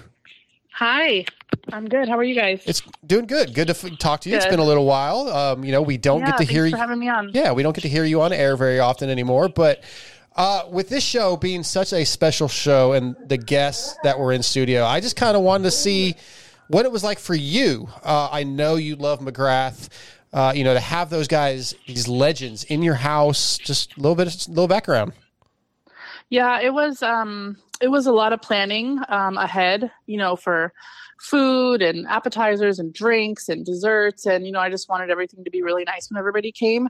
Um we were having a really bad windstorm that day and um uh, the the wind just kind of threw my whole schedule off. So I didn't end up getting back to the house with the food until right right around four o'clock. Oh. And Jeremy and his wife were just getting here. I pulled up at the same time as them, and Ricky and Daniel and JT and his um, friend were already here. So I was a little rushed getting set up, um, but it was really, really nice. Um, the guys were so friendly, uh, thankful, appreciative. It seemed like they were genuinely really happy to be here and really having a really fun time the whole time. Um, you know, like even on the breaks, and like there was an hour before the show where everybody was just down here talking, and it Yeah. was just I don't know, it was really really cool. Oh, I, I, I knew those guys were nice. I mean, I've met them before, but um, you know, just to like you said, have them in my house and have it be so personal and um, just to really see how they are, it was awesome. Yeah, we, we texted just a little bit about that during it, and I was like, you know, I, I got to meet McGrath a couple times as a fan, and then doing this, I've met him a couple times, and like he's everything you would dream McGrath would be. He is the coolest guy on the planet, but the nicest guy. But then the the one that was a surprise for me was meeting Ricky because I always had this uh, perception of who Ricky was, and it wasn't a person that I thought I would like very much. And he is Yeah. so freaking nice. I think he's changed a lot since he stopped racing because Yeah. they were talking about it a little bit too when he was saying like, you know, when it was getting really tense. Um, I don't know if this was on air or not, but they were giving Jeremy shit because you know Jeremy's just cool to everybody. He was so nice, you know, when he didn't need to be nice to you. And Yes. Ricky took it way more serious, and Jeremy was giving him shit like, you know, I blame you for everybody fighting. I when I was winning, I got along with everybody. That was on And, air, um, yeah. Yeah, I I don't know, Ricky. I think he just has mellowed out a lot since he isn't racing anymore. But yeah, I was blown away by how friendly he was too. I mean, he just showed up by himself and just totally hung out. You know, was making himself some drinks. I had a little bar set up. And Yeah. yeah, it was really really great. I liked his comeback. Ricky's comeback to that was like, well, it wasn't like you guys were asking me to do anything either. You weren't coming to talk to me. Yes. So that yeah. was that Good was for him. I it, know. It kind of He's puts a spin on it, right? You kind of think about like, like it made me go, wow, like really, what would have been different? How cool would have been if those guys actually had just been like, hey, man, let's talk, let's hang out, like. Yeah. maybe for the time that would that like it, it was really the time was perfect for that generation, but I don't know. It'd have been cool to to see what would have been different if they had actually gotten along. Right during their actual racing Yeah. time. Yeah. Mhm. So no, it was cool for sure. Yeah, again, I know you're a big McGrath fan. So, are you still a little bit kind of like me in awe? Like, you got to be, you don't want to fanboy, fangirl out, but there's a little bit of like, holy shit. Like, I remember us at Salt Lake City last year. Remember up in the press box? Yes. You and Steve were talking to, to, to MC, and you like, you wanted, hey, you got to like say hi to him for, you know, you wanted Steve to kind of make the connection there. Like you wanted to say hi to Jeremy, but I don't think you wanted to go do it on your own. And I sort of just snuck in on your conversation so that I could say hi Mhm. too. And it was a I little bit of like, holy shit, there's McGrath. Holy shit. Okay, be cool. That's Be- only the second time I ever met Jeremy. The only other time I met him was just to get a picture at a Supercross. Oh, okay. I did not know that. With me, so th- this is that was the only time when oh, you saw me that. I had ever even spoken to Jeremy. Oh shit. And then the even though next when I when I met him, he said, "Oh, good to see you again." And he's like saying that he had met me before, but he hadn't. But just showing like how nice he is. yeah, He just assumed, you know, because I'm Steve's wife, that we must have met before. That's awesome. But you know, my favorite writer of all time is Jeff Emig. So I was not honestly a huge MC fan. I never hated MC or anything, but it's like, can somebody else win a freaking race every once in a while? so yeah, Jeremy, you know, I love him now Okay. and I'm very appreciative of what he did for the sport. But Yeah. no, my all time favorite is Jeff. okay. Well, I guess that that's the next one we need to get in studio, and huh? then after Jeff was Ricky. I was a big Ricky fan when I was in college and stuff. So was, you know, he was winning everything. So Man, so yeah, so Monday night was pretty special for you, just as a fan. Yeah, yeah, for sure. I didn't get a photo with everybody because, like I said, we were having a giant windstorm. So I Yeah. had my hair was all crazy, and then I was barely had time to get ready. So I was like, let me just not even get the picture because I'll probably be like, this is so ugly. You know, I hate pictures of myself Yeah. anyway. So I skipped it, but I really did want to. I wish I would have got one with both yeah, of them. yeah, you should have. I think we got your Yeah. win last night. We had some tornado stuff last night, and uh, yeah, we lost power like literally as I was finishing yeah, my show. crazy. Yeah. So, um, any was there anything that maybe happened off air that you a story or anything that you have to share that you know didn't go on air? Anything that you thought was cool? um, I probably should have given you a heads up on this. yeah, I feel like um I don't feel like anything really stood out other than just, you know, it was a lot of bench racing and yeah. talking about the old days and you know, they really did talk about the old days. And you know what I thought was cool is that um especially more I noticed with Ricky is that he would ask questions back like their knowledge he, he can remember any year off the top of his head and what bike he had and what was going on then but you know sometimes he would be like oh in this year oh who were you working for back then like they were talking about when steve first got in and you know he was actually asking questions like he wanted to know and i don't know Mm-hmm. Mhm. if you noticed when steve's mom called in he actually asked her hey debbie tell us a story you know about steve when he was a kid and i know steve's mom got a huge kick out of that Yeah, that was great. I actually, I think I Mhm. cut some of that audio today for that because yeah, I, I love what Debbie was. I love what Debbie's Debbie, on. She had been, she wanted to call in, and she's. I texted her, "Are you calling?" And she said, "Yes, it's busy, busy, busy." And so I texted upstairs to Tallon, and I said, um, are the phone lines full? And he said, yes, they've been full the whole time. And I said, well, Steve's mom is trying to call, so make sure if you know she gets on that you tell Steve right away. And he um, he texted me a little bit later and he said, um, I'm going to bump two people off. Tell her to call right now. so I think he Uh. ended up hanging up on some people that were just, you know, they weren't going to get to them. So Technical We were able difficulties. to, yeah, we were able to free up a line for Debbie. hey, if anybody's going to Yeah. get a special place in the line, it's, you know, Steve's mom. So. Well, I guess Pookie, now it's time to start planning for uh, 600. Right? It'll be here before you even know, it. Like, It'll be probably, well, I guess it'll be probably another two years. I think Yeah. there's an average of like 50 shows a year. So But that goes so I don't know, maybe the fast. Lawrence brothers by then. right, right. That- Yeah. nah. It goes so fast though. Like it's like I, Yeah, feel it like truly does. 400 was just like it feels like it was last year. It does. Yeah. Mm-hmm. Well, Pookie, I just yeah want to get you on for a minute and just I I know that was a fun experience. I you could tell how much fun Steve was having. Like you know, we get used to. It, the, like he loves doing this show. The, the Pulp Show is his favorite show to do. You can see it when he does it. Yeah. But there was something special Monday night. Like I was, I didn't know he was going to do the show with no guests. That was the first thing I noticed. I was like, wow, that that ticker on the top of YouTube looks really bare. and but it was just really cool to see how much fun he was having. Seeing Ricky like he would lean over to McGrath and like they were just. It was it was Yeah. just something special. It was Uh-huh. very different. It really was, and you could tell even from when MC, like I told you, I walked in with MC because they were pulling up right with me. Yeah. They were so happy to see each other. I mean, just smiled, hugged. Hey, man, like this is going to be so great. And like that whole hour that we had before, before the story show even started, um, yeah, it was just a really good time. I did order way, way too much food. Of course, I had to send food home with Travis and Yeah. Tallon and cookies and everything. I'm still eating leftover pasta today, but. You know, Oh. better too much than too little. I'm yeah, that's I'm so hungry right now. That's you you just you made it worse. I'm yeah, I'm about to go get It's like food. a 'cause- hostess nightmare. Yeah. yeah, because like I said last night, we we dealt with storm, so I was out till two a.m. dealing with storm damage, and then it's my my whole schedule today is a mess. So, um, Oh, okay. yeah. Anyway, uh, none of that yeah, matters. no, I think everybody had a good time, especially Yeah. Steve. He was pretty nervous about it before. Just, I got to make sure it's good. I got to make sure it's good. I'm like, it's going to be good no matter what. But, you know, of course, he spent the whole morning upstairs writing his notes and planning out what he was going to, you know, do and say. And he kept, should I have a guest? Should I not? I'm like, no, no guest. You don't need anybody. Just, just talk to them. Yeah, I love that you just told us that because I didn't even think to ask that. But normally, I've only been in studio twice, but Steve seems like there's no nerves. This is no, it's just another day in the office, and you know, yeah, he has a few notes, but there's not like he pretty much knows what he wants to talk to the guys about on a normal show. Like, it, yeah, so I th- wish I could. I should um find the legal pad. He usually does one whole page of a yellow legal pad of notes. His handwriting is really bad, so I can hardly ever read it. But Yeah. it's funny just the way he you know makes a note to himself. I would wonder what the what the show notes looked like for this show because I was upstairs cleaning most of the day up there, and um he was up there, you know, just writing notes. So I'd like to see what he said. I'll see if I can find it. If Yeah. I can, I'll send it to you. dude, that would be a good giveaway. like, give away Yeah. the show notes for 500. Sign it. we should have had everybody sign it. Yeah, that'd be cool. Like, had, almost like a, a set list. a whole A- bunch of stuff. yeah. Oh, I know. I know.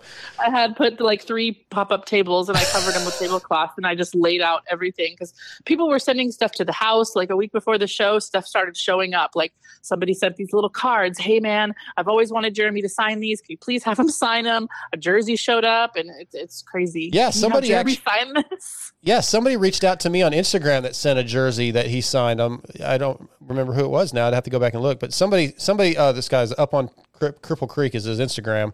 But yeah, he said he sent a jersey that S- Steve had him re-sign.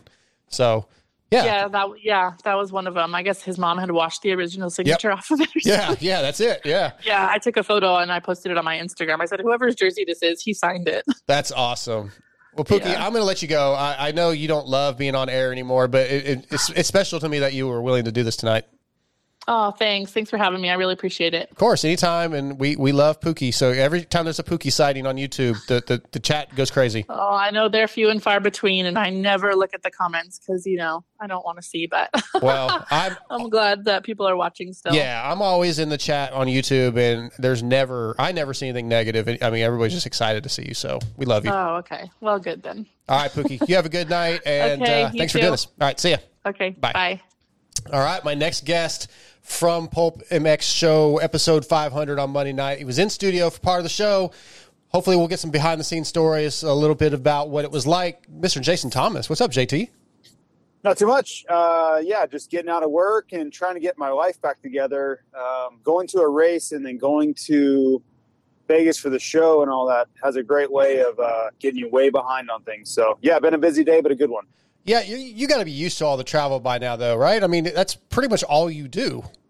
Yeah, it, it is. I am used to it. Um, I think it's, you know, for somebody who doesn't travel, they would completely lose their mind yep. trying to just jump into my schedule. But um, honestly, it's just more the workload. Like midweek with races back to back, and then it's uh, we're kind of going into busy season with work stuff anyway. It's just uh, it's hard to be gone for several days in a row, and then I leave for Atlanta again Friday, and then I go to Boston early next week. So it's it's a little bit nuts right now, but yeah, it is what it is. Yeah, well, I, I want to get you on here to talk about 500. Um, I've had D- Daniel Blair on a little bit, and I had Pookie on a little bit ago, just kind of discussing that night.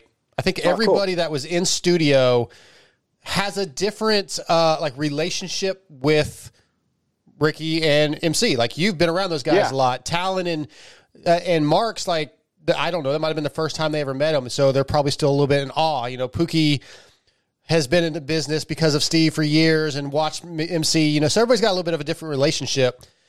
I mean, obviously, you spent a ton of time with Chad Reed, so you've been around all these great, great riders most of your career.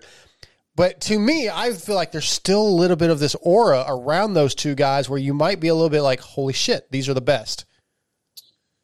Yeah, you know what? I'm I'm kind of past that. You know, I, Okay. I've known Ricky. I've, I've known Ricky since we were little kids, right? And I used to stay at his house and ride with him. And I mean, I've raced him since we were on 65. So the aura thing really isn't there with with he and I. Um, I've just known him too long. Yeah. I knew him before before he was anybody. You know, so um, it's just like a a really kind of a long term friend, and we really weren't friends for an extended period, just because of people that I was friends with, and I kind of got into that a little bit with him. And it's funny on the show, I kind of alluded to that, like, hey, you know, we didn't really care for each other, and I was friends with people you didn't like, and he kind of like backed away from that, but he's full of shit, um, to for lack of a better term.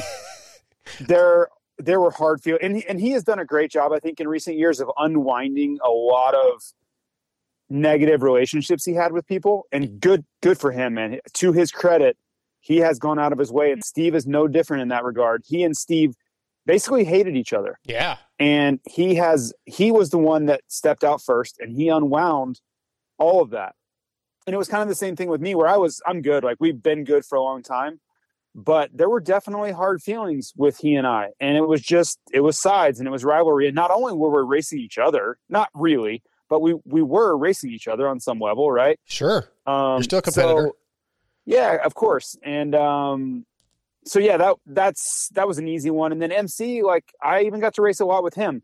And yeah, okay, when I came in, he was a superstar, so I didn't really air quotes race him. But the latter stages of his career, um, especially when we would go to Europe, we raced a lot and we raced hard and close. Uh, so I had a good relationship with him from you know when you go to these European races, it's a completely different mentality. Like everybody hangs out, everybody's kind of broing down, and you go to dinners together and all the activities together. When you go to the USA, nobody hangs out at all, right? It's like everybody's yes. doing their own thing and, and walked away in their own truck doing their own program. So I've been to Madrid and uh, Geneva and a bunch of these races with MC in that environment where it was just mellow and everybody's just kind of hanging out. Um, so there was some familiarity there too. So thankfully, I think that helped kind of the chemistry between all of us. Is like I I had stories to tell and I had lots of prior conversations and experience with these guys to kind of know their cadence and and how they operate a little bit. Yeah, I, that's that you could tell that. That was really cool to see that side of it and have you like Daniel was kind of quiet, like he let the show go a lot, but you had a lot of stories with these guys. And oh, I want to touch on one of the ones you mentioned a little while ago. It was kind of my favorite moment of the night, or one of them anyway, where you were talking about the rivalries and the, the group of people you were around, and and Ricky, you say he's full of shit, and I kind of I believe you probably more than I believe him. But I love the way he sort of twisted. It was like, hey, you guys weren't coming to talk to me to go hang out either. And like, you know, I grew up as a fan, right? I wasn't in the sport. I, I didn't know any of these. So all I knew is what I might read in a magazine, which probably had its own twist on it. So I had a perception in my head how everybody was, and seeing the way the stories, listening to the stories Monday night, and the interaction, and you kind of go, yeah, man, there probably is more than one side to the story. And like, I don't know, Monday night was just really special for me and most of the fans, and I thought it was, it it was just, I don't know, one of the coolest podcast moments, interviews, whatever you want to call it, I've ever seen. No, I and, and if it came across to him or to anyone that Ricky was in the wrong and we all wanted to hang out and he was being a jerk, that that's definitely not Yeah. the case. It- everybody just didn't like each other. You know, it was Yes, it was yes. com- competitive, and I'm not saying he was good either. He was he was a jerk, and Chad was also a jerk, and Stu was also a jerk. But they all kind of fed off of how they treated each other. And if I think if anybody had extended an olive branch, maybe there could have been some ground made, but nobody wanted to. Like there was no interest by anyone in improving the relationship. So it was it was like a cold war. It really was like no one talked to each other. You know, if you were on Ricky's team, which was like Scott Taylor, you know, whichever team he was on, JH, um, a lot of the people he still kind of hangs with now Mm-hmm. That was your group and you did not veer outside of that group. And if you were chad reed's group which was myself and joel his bus driver and you know michael byrne eh, a little bit later in the in that series um you know there and there were a bunch of other people that were around that. Truman came into that dynamic as well. Um you didn't veer out of that. And then stu had his crew of Rado and all that all those guys.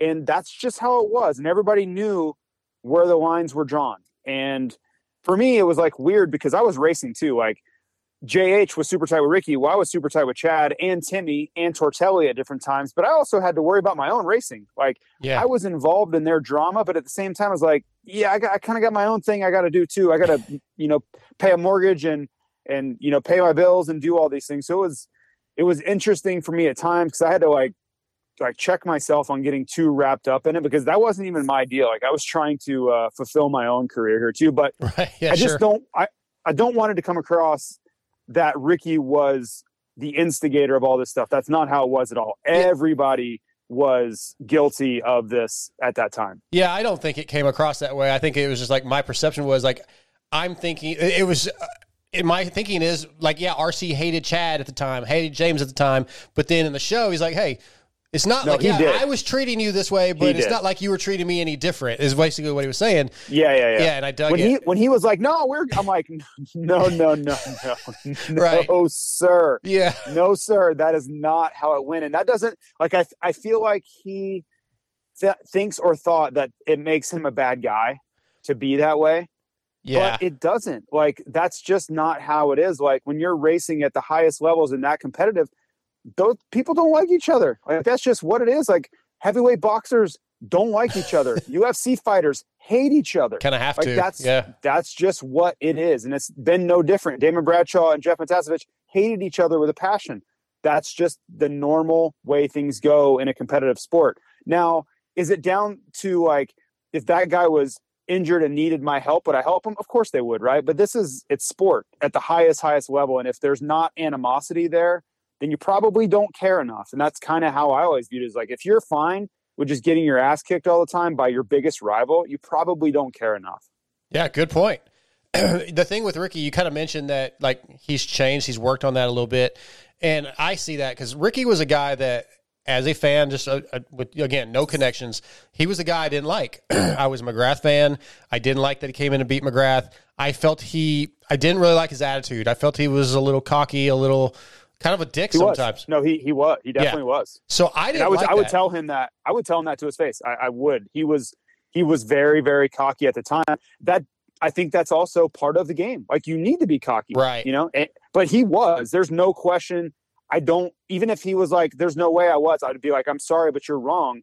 Everybody around you, and people that didn't and did know you thought that, and it's okay. Like it's it's okay, but it's it's still true.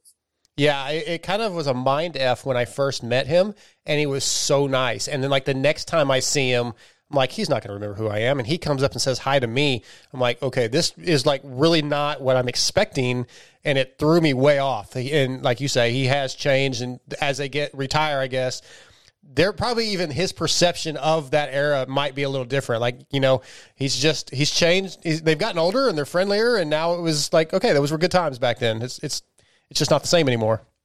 Yeah, and, and you know, for me, I wasn't on their level of success or any of that, right? But I was still in that world and racing in my own deal. Yeah. And I can tell you, looking at myself, just self, uh, kind of you know retrospection.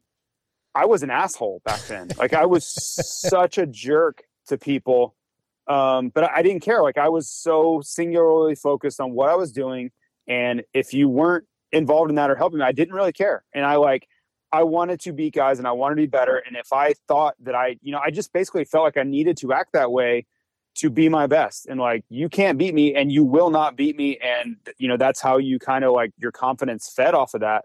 And I can look at myself now, like I, you know, I have this job where I have to go in and, and meet strangers and sell products. And, you know, I have that VIP program where I meet strangers all the time. There's no way me at 25 could do that. Like I just wasn't developed as a person and my personality and my character, and I was not ready yet. And I see the same type things happening or have happened to Ricky, where he's kind of come out of a shell. He's realized that, you know, he has made his mark and he doesn't have to he doesn't have to prove anything to anybody, right? He can be nice and be, I don't want to say vulnerable, but just be himself and that's plenty good like everybody already knows like you are a, were the, one of the if not the baddest dudes ever to do this so just enjoy it and be yourself and you can really see that side of him has really blossomed in the last i don't know five years maybe Absolutely. Yeah, you're you're 100% right. All right, two more things. the show as far as from Steve's perspective, you're one of Steve's best friends. You know you've been around him uh, for the entire era of Pulp MX. I feel like watching this thing on YouTube and actually seeing his facial expressions and how happy he was. This show was really really special to him. It, it was. Um, I, you know, I think on multiple levels. You know, I think to reach a milestone like 500 shows, um, that's part of it. But I, I don't necessarily always think he cares as much about that stuff. But I think for him to have the, the two most successful motocross and supercross stars in his house, they're basically to celebrate him. And and you can Exactly. look at it however you want, but that's what it was, right? We were celebrating the success of something that he built from nothing. And I really tried to make a point of that on Monday was like this is this is a thing that nobody believed you could do. There wasn't anybody telling you like, "Hey, this is such a great idea, man. You're going to kill it." Like everybody's kind of looking at him like, uh, and you, like, how are you going to pay for anything? Like, how are you going to support your wife, and how are you going to pay your mortgage? It could- Because this wasn't a thing. Like podcasts weren't even like you know you look now okay in 2022 everybody listens to podcasts i was literally listening to a podcast when you called that's easy to understand Yes. okay in 2009 when he was hatching this thing there weren't apps on all over your phone and it, this just wasn't even a concept like it wasn't even proven out yet so he was really a visionary on that front and if i truly believe if he had been in Major League Baseball or the NFL or mainstream stuff, he would be a gajillionaire, right? He just happens to be in moto, which is a niche sport and it's, you know, a smaller crowd and all those things. But as early as he started and as good at it as he is, the sky is, it, it still is the limit for him. We're just in a little bit of a smaller market. Um, but he was really on the front end. And, and I give him so much credit because the conviction it took to basically go all in you don't see that very often right people kind of you know put their foot in the water and test test the temperature and see if they want to do this and whatever but he really went for it he's like no nah, i'm, I'm, I'm going to go all in with this thing i'm going to try this out and i mean he's he's reaping the rewards of it right? He is the preeminent moto journalist in the sport right or wrong and people can argue that point or whatever but i would gladly take the other side if you want to take about talk about influence and impressions and reach and all those things. Find me someone with a louder voice you know it's probably not out there. So good for him and i think you know him realizing that all those people were giving him acknowledging that fact in his house in that moment like you could truly see the joy in his face which was that was awesome like that was worth those, you know, what you're talking about was worth me being there just for that. Yeah, yeah, it's that's great to hear, man. It, it, your, your guys' friendship, it's a lot of fun on the outside to listen to you guys argue, but it's it's really a cool friendship. It's a brotherhood, uh, and, and it's it you know it, I feel like I feel somewhat honored to have gotten to know you guys and see it grow. So yeah, five hundred was great. Uh, last And- question. Oh, go ahead. Make no mistake, we we do like when we're arguing, it's real. Oh, yeah, like, it's yeah. not for show. Like I'm not kidding. He's not kidding. Like we're mad. Like Right. it's not like, hey, we got to play this up. Like there's none. It's not. It's not happening. Like it's never? on text. Never. No. No. Okay. Never. I feel No, like no, no, like- sometimes, sometimes he sticks to. end. I feel like sometimes he sticks to a point that's a little, especially ludicrous, just because he was will, refusing to give in to you. He might. He might. But I, I can tell you, like those conversations, most of them originated in text. Okay. And we have carried them into the show because we know that we really don't agree and we need to hash this out on air. But all these things, since we're texting all day, I'm in like 70 group text messages with this dude, right? so you cover every inch of society, racing, Right. stick and ball sports, politics, the economy, anything. we, we, I'm dragged into a conversation with him about it because It's everyone he talks to, you for the most part, if it comes up, I'm in it. Um, and it's great. Don't get me wrong, but it's, it also leads to our biggest arguments because we don't we don't agree, and neither of us are going to back down. We've proven that, right? We're just going to Yeah. argue into oblivion and piss everybody off that's listening Until we Um, tries but to yeah, make move on. Right. So it's it's not fake. Um, yeah, I mean, I I love the dude. You know, I'd do anything for him, and yeah, he's one of my best friends. But yeah, we we get really mad at each other too, and we really don't agree, and we we have some really hard opinions that we'll never agree on. We just Yeah. won't ever agree on. Well, I have to say thank you to the in in uh, from all the fans for allowing us in to uh, enjoy all that. so no, it's fun, man. It's all good. Last question or last topic. So Steve said you you left early, and he's like, "Hey, I think JT had a date." So man, love life, home life's good. Uh, yeah, I'm, I mean, I am Something single, new? so I, I do I do go on dates, and um, yeah, trying to. Uh, I don't I don't I'm not choosing to be single. I'm not celibate or anything. So Yeah. yeah, I mean nothing to nothing to really report or anything Okay. like that. And I had all kinds of people asking whatever. It's like everybody just calm down. Like I do go on dates, so yeah, relax. Like it's it's cool if there's if there's something serious going on on the relationship front. I'll I will let everybody know. But yeah, it's just uh, I'm just you know going on dates. Awesome. All right. Well, good for you, man. Good for you. You, you need, uh, yeah, you need some fun, bro. You, you work hard. So, uh, I mean, I know your job is fun most of the time, but yeah, you, it's cool. It's still a job though. Yeah, Anybody who has a job, it, it can be it can be fun also, but it's still a job. Oh, absolutely. So you're killing it, man. And uh, once again, thanks for doing this. Thanks for all the, the support from Fly Racing for my stuff. It means the world to me, man. So thanks. Awesome. All right, Cool, JT, man. let you go. it. Thanks, guys. See ya. All right. See ya. Bye. Okay, to continue this uh, process, the guys that have been were in studio for show 500. We're gonna get Tallon Taylor and the Dune Goon, Goon himself, uh, Marx on Travis Marx. What's up, guys? How you doing? What's up? What's up, Dark Side? Not much, man. Uh, it's been a long day, long night. We were talking about that, but I, I'm glad to have some time to get you guys on. So so far, I've talked to Daniel, I've talked to Pookie, I've talked to JT. Everybody, I would assume, had a little bit different experience with having the king and the goat in studio. Uh, and the way, reason I say this, you know, JT's been around those guys pretty much his whole career, right? He's friends with a lot of those those guys. He's friends with Chad Reed, so it's not that unusual to be in the in the you know presence of greatness. Uh, and then Daniel, same thing, kind of. And Pookie's outside the industry a little bit, married to Matthes, but a fan of the sport. Now, you guys are fans of the sport. You're in studio. You're part of Pulp MX, but this is the first time. I, I don't know. Is this the first time, Tallon? Is this the first time you've met Ricky and RC, uh, Jeremy, or no? Uh, I got a picture with RC at Sam Boyd Stadium from way back in the day, but yeah, first time like actually hanging out, Getting to hang out. talking Right. Yeah. Same question, Marx, to you. Um, yeah, yeah. First time, first time meeting both of them. You know, other than calling them on the phone when I was producer. Yeah. Uh, when I say them, I mean Jeremy. But uh, right, sure, it. right. So to me, I, I feel like I'm the three of us are sort of in the same boat. Like we're fans of the sport. Those guys are almost gods. So to sit there in that studio Monday night to Monday night to have dinner with the Marks. had to be pretty surreal.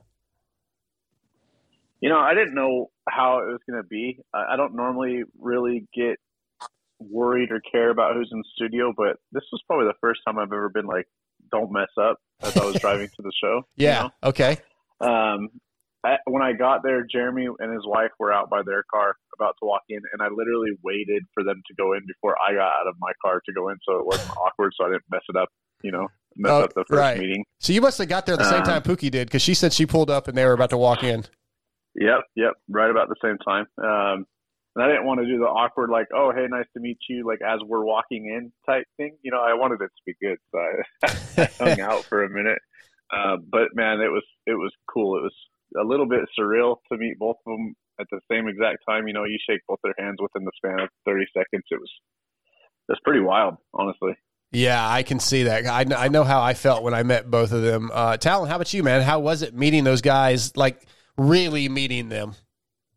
Yeah, it was it was cool. Like same as Marx, I was nervous like all day Monday, but then as soon as you meet them, they're just cool. They're just normal guys, and like RC was talking about how he still drives his Toyota T100, and just I don't know, they're just they just couldn't be more normal for how cool they could act, or you know how how they could be. They were just normal, cool guys. Yeah, that was actually a topic that got brought up, right? MC kind of talked about that. Like you, you want to meet your your favorite athletes or whatever, and you you think that you hope that they're going to be cool because we're. And he's like, I'm just a regular guy, man. I just put my helmet on the same way, which I don't believe that. I think his helmet probably magically appears, and you know, it's it's placed placed perfectly. But but in reality, yeah, they're just people, and you kind of learn that. But like my opinion of McGrath, and I've said this with Daniel or uh, well, yeah, I think Daniel, Pookie, and JT. Like McGrath was the end all be all, and he is the nicest human being, the and still one of the coolest human beings ever. But Ricky, on the other hand, I had a perception of him being like cocky and kind of a dick, and I was not gonna like him.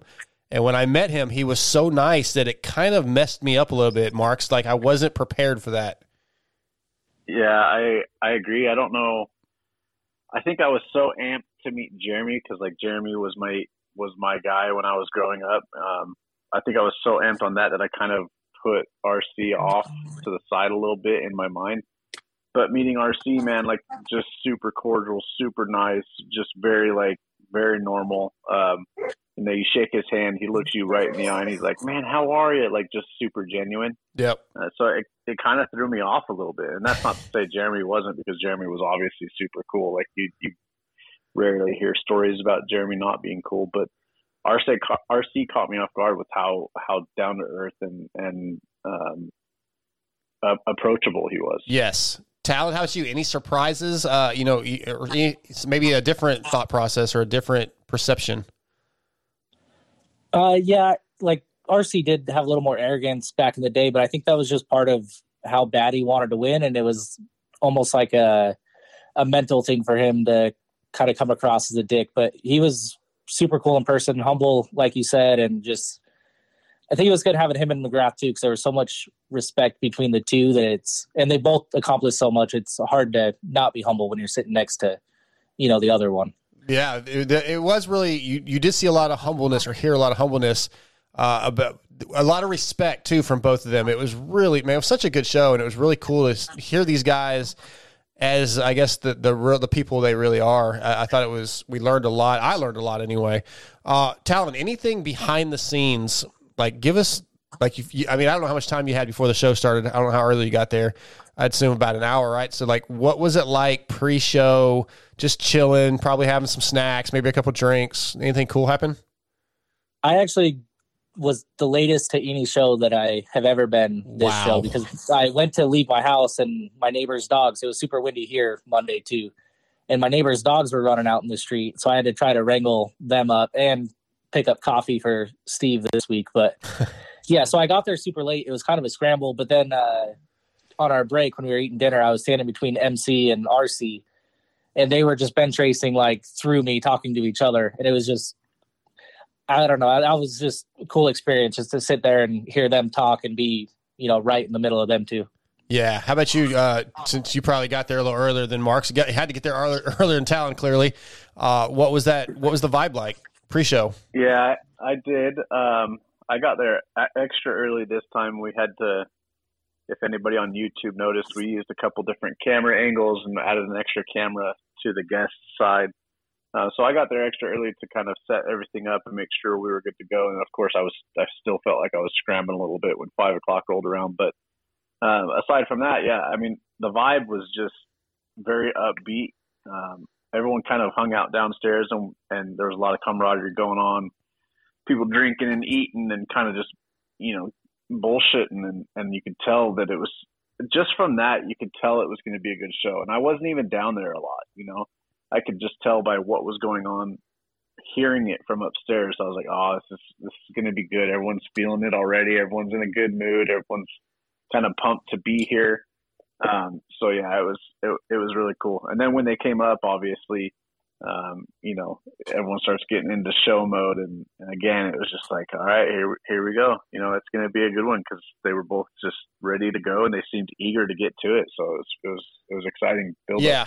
That was real, uh, real apparent on YouTube, and I haven't just listened to the audio, but you could hear it in their voices. Like watching though, I, you know, I always compare when I'm doing the rap show. You got to watch it, like to see things that you can't obviously perceive when you're listening just to the audio. And like Ricky was sitting so close to Jeremy, and he would lean over, like he was so excited and so into talking about these stories Tallon that as a viewer, I was getting excited. Like I found myself scooting to the edge of the seat. You know, like I want to get closer, uh, and and just kind of living vicariously through it. And not to mention just that, like even Steve's reaction, you could tell how much fun he was having. Yeah, you could tell Steve was definitely a lot more. Not that he's not into the other shows, but he was really into this show and just probably just McGrath, like being a fan of McGrath back in the day, even though he was racing against him. But uh, yeah, just the excitement in his voice and everything when they're telling those stories was pretty cool. Yeah, I, I, I don't know. It, it was one of those things like I have to find time, Marx, to listen to it again because there was too much. There were so many stories. Like I was going back through your notes that you emailed, Marx, and I missed the caller asking about when Ricky threatened him with a gun. Like I missed that question somehow because I, I was probably taking notes. But there were so many stories and so many things going on that I know I didn't absorb it all. Yeah, and I've said that obviously there's been a lot of chatter this week. I've gotten texts from from just about everyone I know that listens to the show. You know, I get occasional texts anyway, just like, "Oh, that was a good show. This part was funny." But like literally everybody I know that listens either texted or messaged me and and was just like so pumped on it. Um, the callers, just to just to touch on that a little bit, man, I was worried about some of the callers. I, when Tallon was putting the notes in Slack and talking about, oh, this caller on this line wants to talk about this, and this caller has a story about this.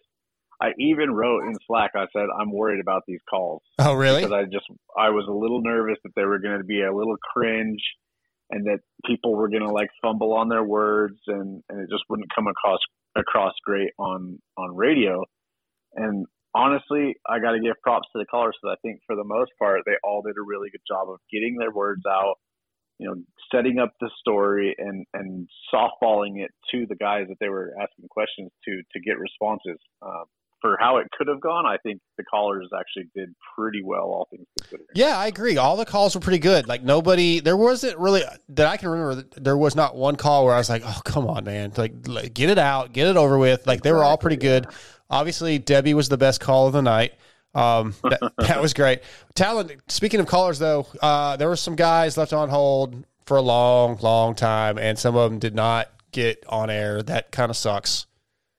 Yeah, I think there was three or four callers at the end of the show that had been on hold for over like two and a half hours. So there was definitely some guys who were sitting there waiting for their turn and they never they never got it. But that's just how it is. And when you have those guys in studio, it's you can't always please everyone. You just got to let them talk and make it a good show. Get Yeah. the stories out. Yeah, I, I had so much more that like there's a, a couple little stories I wanted to ask about with McGrath when I called in, and I, I could tell my my call was getting a little long, and then Steve finally he just wrapped it up. When when, McGrath didn't know the story that I asked him about the text, you know about the airplane. It was it instantly it was it killed the whole vibe. Like Steve was like, "All right, we gotta go. We're out." Yeah. McGrath was like, "Uh, yeah, man, I've been on a lot of planes." Said, okay, you don't know what the fuck I'm talking about. My bad. So, um, it happens. Yeah, yeah. So, Mike, that was a bad call, but it, you know, it was fun. I, and uh, I, I could tell that McGrath, he's met me a few times. He's done my show once, but I don't think he put the two together. Like he, when he sees me, he says hi. He recognizes recognizes me, but I don't think he knew who I was on the phone. You know, but RC was cool. At least RC knew that. That made me feel good. yeah, MC doesn't uh, pretend to be on a phone call when you walk up. No, but neither does Ricky. Ricky's never done that. Ricky's come up and talked to me where there's been like at the last race I was at, which I can't remember which round, uh, mini maybe. Um, I think it was actually Glendale. Like I tried to not go talk to Ricky on press day because I, I do that every time. I was like, I'm just I'm, I'm gonna leave him be, and he came and said hi to me. So yeah, he was joking. He's he's super nice and friendly, and it, it's kind of cool. But yeah, I don't think McGrath knew who the fuck I was. Like you know, if he saw me, he'd recognize me. I feel like, but that does he couldn't put the name to it. So that's all right. But I did, I did. Hey, I did text him afterwards the pictures of the autographs that I was talking about, so, hoping he would put it together. You know what I'm saying? Yeah. Yeah. Did, did he text you back? Yeah, he, he sent me the fire. He's like, "Yeah, cool, that's awesome." Nice. So nice. He, yeah, he responded. So that's cool. anyway, I, I do have McGrath's number, so I feel like I've won in life. Just gonna slide that in there, huh? Yeah.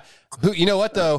I was hoping Steve would ask me, "Hey, have these guys done your show?" Because I was going to kind of blow out Ricky because I've tried to get Ricky on for years, and I, I go through JH, and JH is always it's always he's busy, so I was hoping to get him to be like, "Dude, I'll do your show," but it didn't. Uh. Steve didn't. Steve didn't lob me the softball that I was hoping for. Right.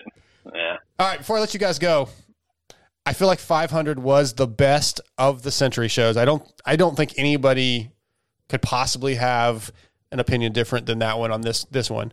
Uh, but Tallon, where do we go for 600? Like what possibly could top this other than I don't know, I was going to say other than James in studio, but I don't know that James in my opinion would be better than uh, what we just had. No, I think you. I think you have to get James and Reed maybe, but I don't know if it's going to top it. It might meet. It might, you know, meet the expectations of this one, but I don't know if you could go over this one. Yeah, I still I think that'd be really that'd be an amazing show. But I still yeah I think I don't know Tallon or uh, Marx. I don't know that you top 500. I just I think you have to set 500 on a, a different playing field. Like th- that's all by itself. That's we we can't compare this to anything else ever again.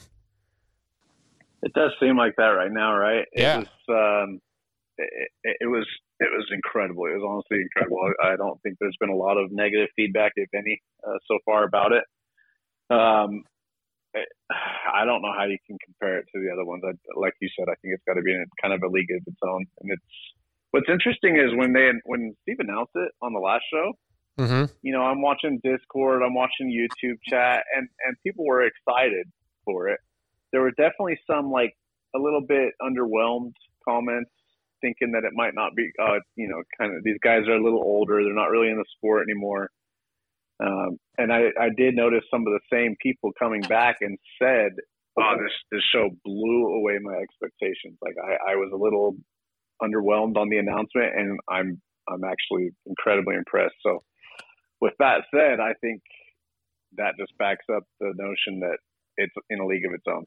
Yeah, I can see where they're coming from, right? Because you might think that Ricky's just based off the way Ricky's been, that maybe he's not going to open up so much. Maybe he's going to play it safe. And there were moments when he did play it a little safe, but but then once they got going with some of the stories and and you could tell how deep that friendship was, and like talking about 01, 2000, 2001. Yeah, I think that just set it on another level. So I think I think again, we're going to take 500 as its own thing, and that's not our bar. We we can't. Steve can't use that as the bar. Oh, I got to get to that again or top that. Let's just pretend it didn't happen. It's it's its own one special special edition. Uh, let's let's try to top 499. So that's about it. Right. Yeah. Right. Uh, anything else, uh, Marx? You want to talk about that happened? Anything that stood out before we go? Um, no, I mean, yeah, it, it's interesting that you say about how like open they they seemed and whatnot because it definitely seemed like they didn't hold back a lot. But man, I'll I'll say even after the, the we stopped recording, it seems like they even went to just a little bit of another level as far as being open. Oh, And here we go. See, this is what I want. maybe that was just the uh, more a little more extensive swearing. You know, being a little less reserved in their language. Um, you know, I think there was a little bit of that. There were probably a couple topics that I can't remember off the top of my head, but I remember thinking at the time that oh, this would have been cool to hear, but I don't think they would have they would have mentioned it on there. Um, but yeah, they, they definitely like their language changes a little bit when they're not recording, so that was interesting to to hear. Um, but all things considered, I think they crushed it. Um, you know, I'll, I'll throw this in there. You know, I got to drive Ricky to the hotel last. Oh, yeah, I wanted to ask like about that. Couple of Yep. couple of buds, you know, um, that, that was really cool. And he was, again, just super, super chill and down to earth. And we just chatted about, chatted about life. We chatted about fantasy. We chatted about the races and how the show was. And he said, he, he mentioned probably three or four times how much fun he had and he wouldn't mind doing it again. Um, you know, stuff like that. I snaked that away from Tallon because he was like, any of you guys going by the, by the Paris? And I was like, yep, I'll go that way. You know, even though I wasn't. Yeah. And uh, I think Tallon probably is, is actually going that direction more than me, but I was like, yeah, I'll take that opportunity. So, Oh, you, sorry, sorry, sorry, Lone Wolf. yeah. You need to ride No, back. you're to, good. You need to ride back to Tallahassee, Florida. Yep, that's where I was headed. right. Not a problem. Exactly. Let no, me- it was uh, it was a cool experience, and he was like I said, he couldn't he couldn't have been more chill. Uh, Yeah. very appreciative and, and cool to talk to. So it Oh. was cool. Tallon, how about you, man? Anything that you want to throw on uh, on top of this? Well, I would have been too nervous to even drive having Carmichael sitting next to me. So when Marx piped up, I was like, okay, cool. Like I, I wanted to, I would have, of course, but Yeah. yeah, I, I, I would have been too nervous to drive. I probably would have wrecked my truck, but it was I cool. it. Usually, usually after the shows, we leave, you know, within 15, 20 minutes after the show, but we all hung out until probably close to 1130, just talking, you know, Daniel was talking to me and, uh, Marx and then Skip, RC, and MC, Steve were all having like their own little conversation over in the corner, and it was cool to just. No one was in a rush to leave. Everyone was happy to be there, had a good time, and was just hanging out. It was it was pretty cool. That's awesome. So I, I got a couple of tweets here that I screenshot earlier. that I, I wanted to bring up. Just what some people said. Uh, at CMRX underscore Moto said best show ever. Just not long enough. Skip, MC, and RC were just getting warmed up and into the juicy stuff whenever Steve cut them off. Uh, let's see here. Uh, Lazy Boy said, I never watch a whole episode online live. I organized my whole night around it. Great job, Pulp MX, and everyone else involved. So a couple of really good standout texts or tweets. That is uh, uh, you got a lot of that. We got a lot of, you know, even Keefer had said that he was glued to it from start Yep. to finish. You know, and, Yep. and you know, Keefer told me doesn't that. normally give a crap. Um, yep. We talked last night and he told me that same thing. Yeah. it's crazy. I I fully expected it. I was t- putting in slack. I was like, no, I'm I'm good. I planned on this going late. You know, do your thing. I expected at least six hours, and I did when too. he kind of rushed, he when he kind of rushed to to wrap it up. I think it was probably more for Jeremy to to get out of there because I think they were I don't know where they were going, but um, man, I was I was really shocked at how early we we cut it off. So, so that was I think everyone's biggest complaint was it just wasn't long enough. Yeah, Crazy. I, I was surprised too, and I was sort of torn because you guys know that I, you know, it's midnight my time, and I, I, I have to finish the show Monday night generally to get the wrap up done. So I'm like, okay, I could listen to this for hours and hours and hours, but at some point I have to go to bed, and I have a lot of work to do. So I, I was torn. I was kind of glad it was over when it was, but had I not had to do a wrap up show, it could have went on for another four hours. and I'd be fine. Yeah. Right. Yeah. All right, guys. Well, I- yeah, I'm going to wrap this thing up. We, I literally have an hour of extra stuff, and this is all recorded pre wrap up. So if the wrap up goes an hour and a half, like it normally does, this is going to be a two and a half hour wrap up show. So, yeah, I hope the people that like it like it, and the people that don't like it, well, fuck you. I don't care. So Eh, If if any show is worthy of a long wrap up show, this would be it. I agree. I agree. And you know what? I I still don't really know how I'm going to do this wrap up show because the normal ones are so many topics and I can go, all right, well this topic we'll talk about. Well, this was mostly stories and I don't feel like by cutting the audio I'm doing them justice without playing the whole story. So I'm still I'm still trying to figure out exactly how the wrap up show is going to go tomorrow night. Now the people listening to this have already heard it. Hopefully it went well.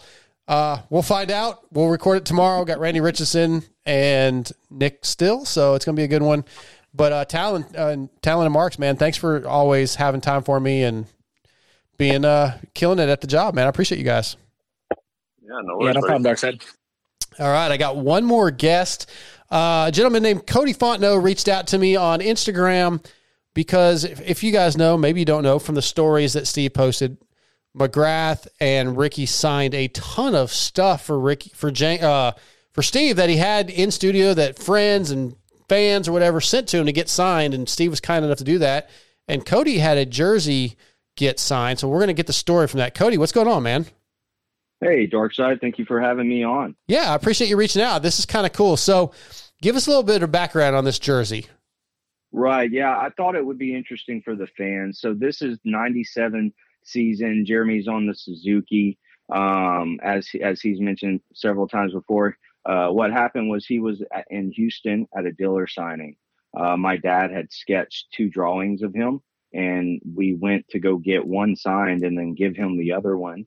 And then he ended up be, he was willing to give us his jersey, so he pretty much was uh, hey, come by the pits after the race and I'll give you my jersey. So, you know, it was just surreal for me. I was around 10 years old and this guy was so huge to me. I grew up, we grew up riding in Louisiana and Texas. So, um, that's pretty much the gist of it. He gave us his jersey and, uh, it was, he was really nice and, and took time to talk to us after the race in the pits. And, um, my mom ended up uh, wearing that to work one day to show it off because she rode dirt bikes too. And she decided to wash it in the sink and try not to get the signature wet. But I guess the moisture and stuff faded it. And so, yeah, so ever since we always had that story, but my mom kind of did us dirty with that. Way to go, mom. Yeah. Yeah. She's, she's awesome. That's great. It's funny though that you touch on how nice Jeremy was because literally 30 minutes ago, 45 minutes ago, uh, Randy Richardson and myself and Nic were all talking. Nic Still were talking about that, and I played some audio about him talking about, you know, if if he were to meet athletes that he was fans of, like how he would expect him to be and why he is the way he is and being so cool. And you just basically gave us a prime example of that, taking time to do something like that for you. Oh yeah, I mean, being a kid, you you see these guys on on the TV, and you would never think they would be that friendly and Yep. approachable. Exactly. And he was he he set the bar really high for me because That's awesome. uh yeah, yeah he's just an all around stand up guy. And I mean, uh Steve too for doing what he did. He didn't have to do that. Yeah, tell me how he- that came about because people think So, Steve yeah. is like a uh, could be an asshole and he's not cool to people he doesn't know. So tell me this story.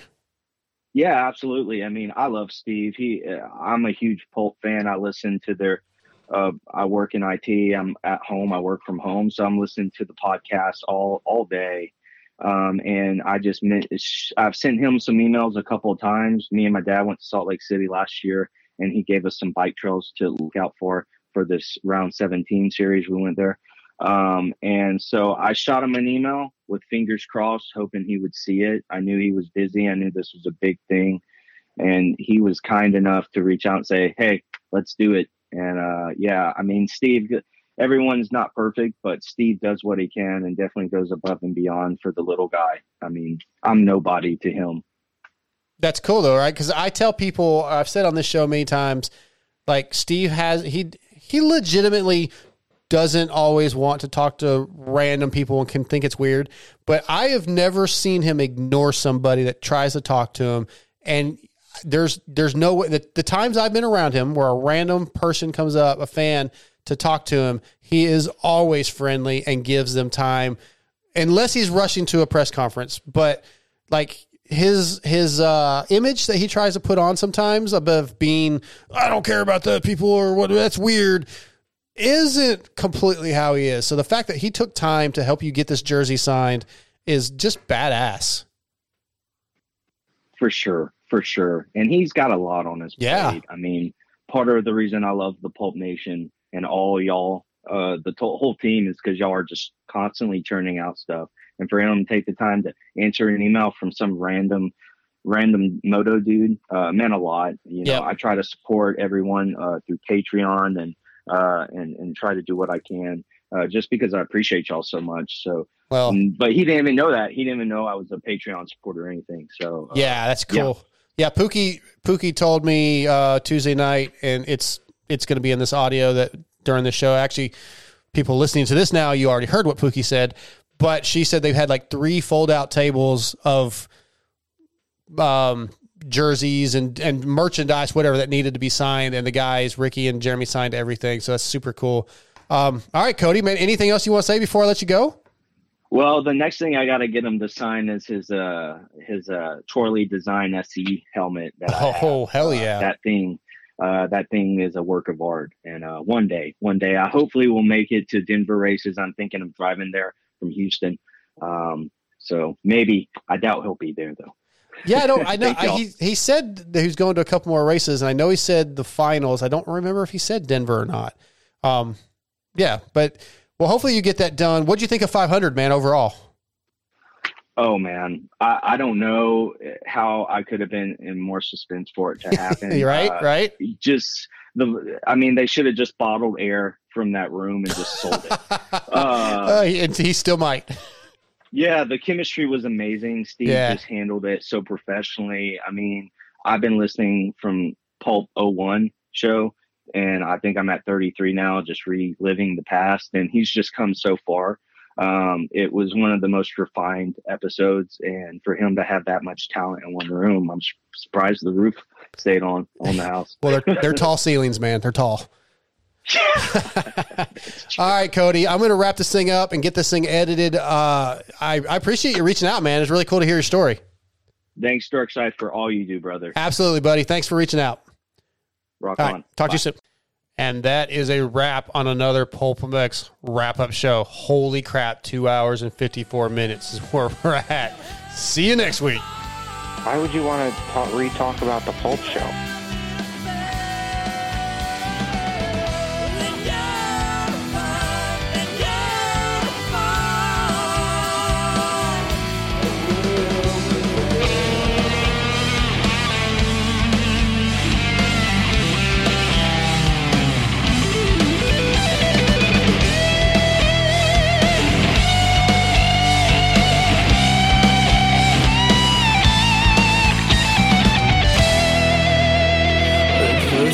Adversity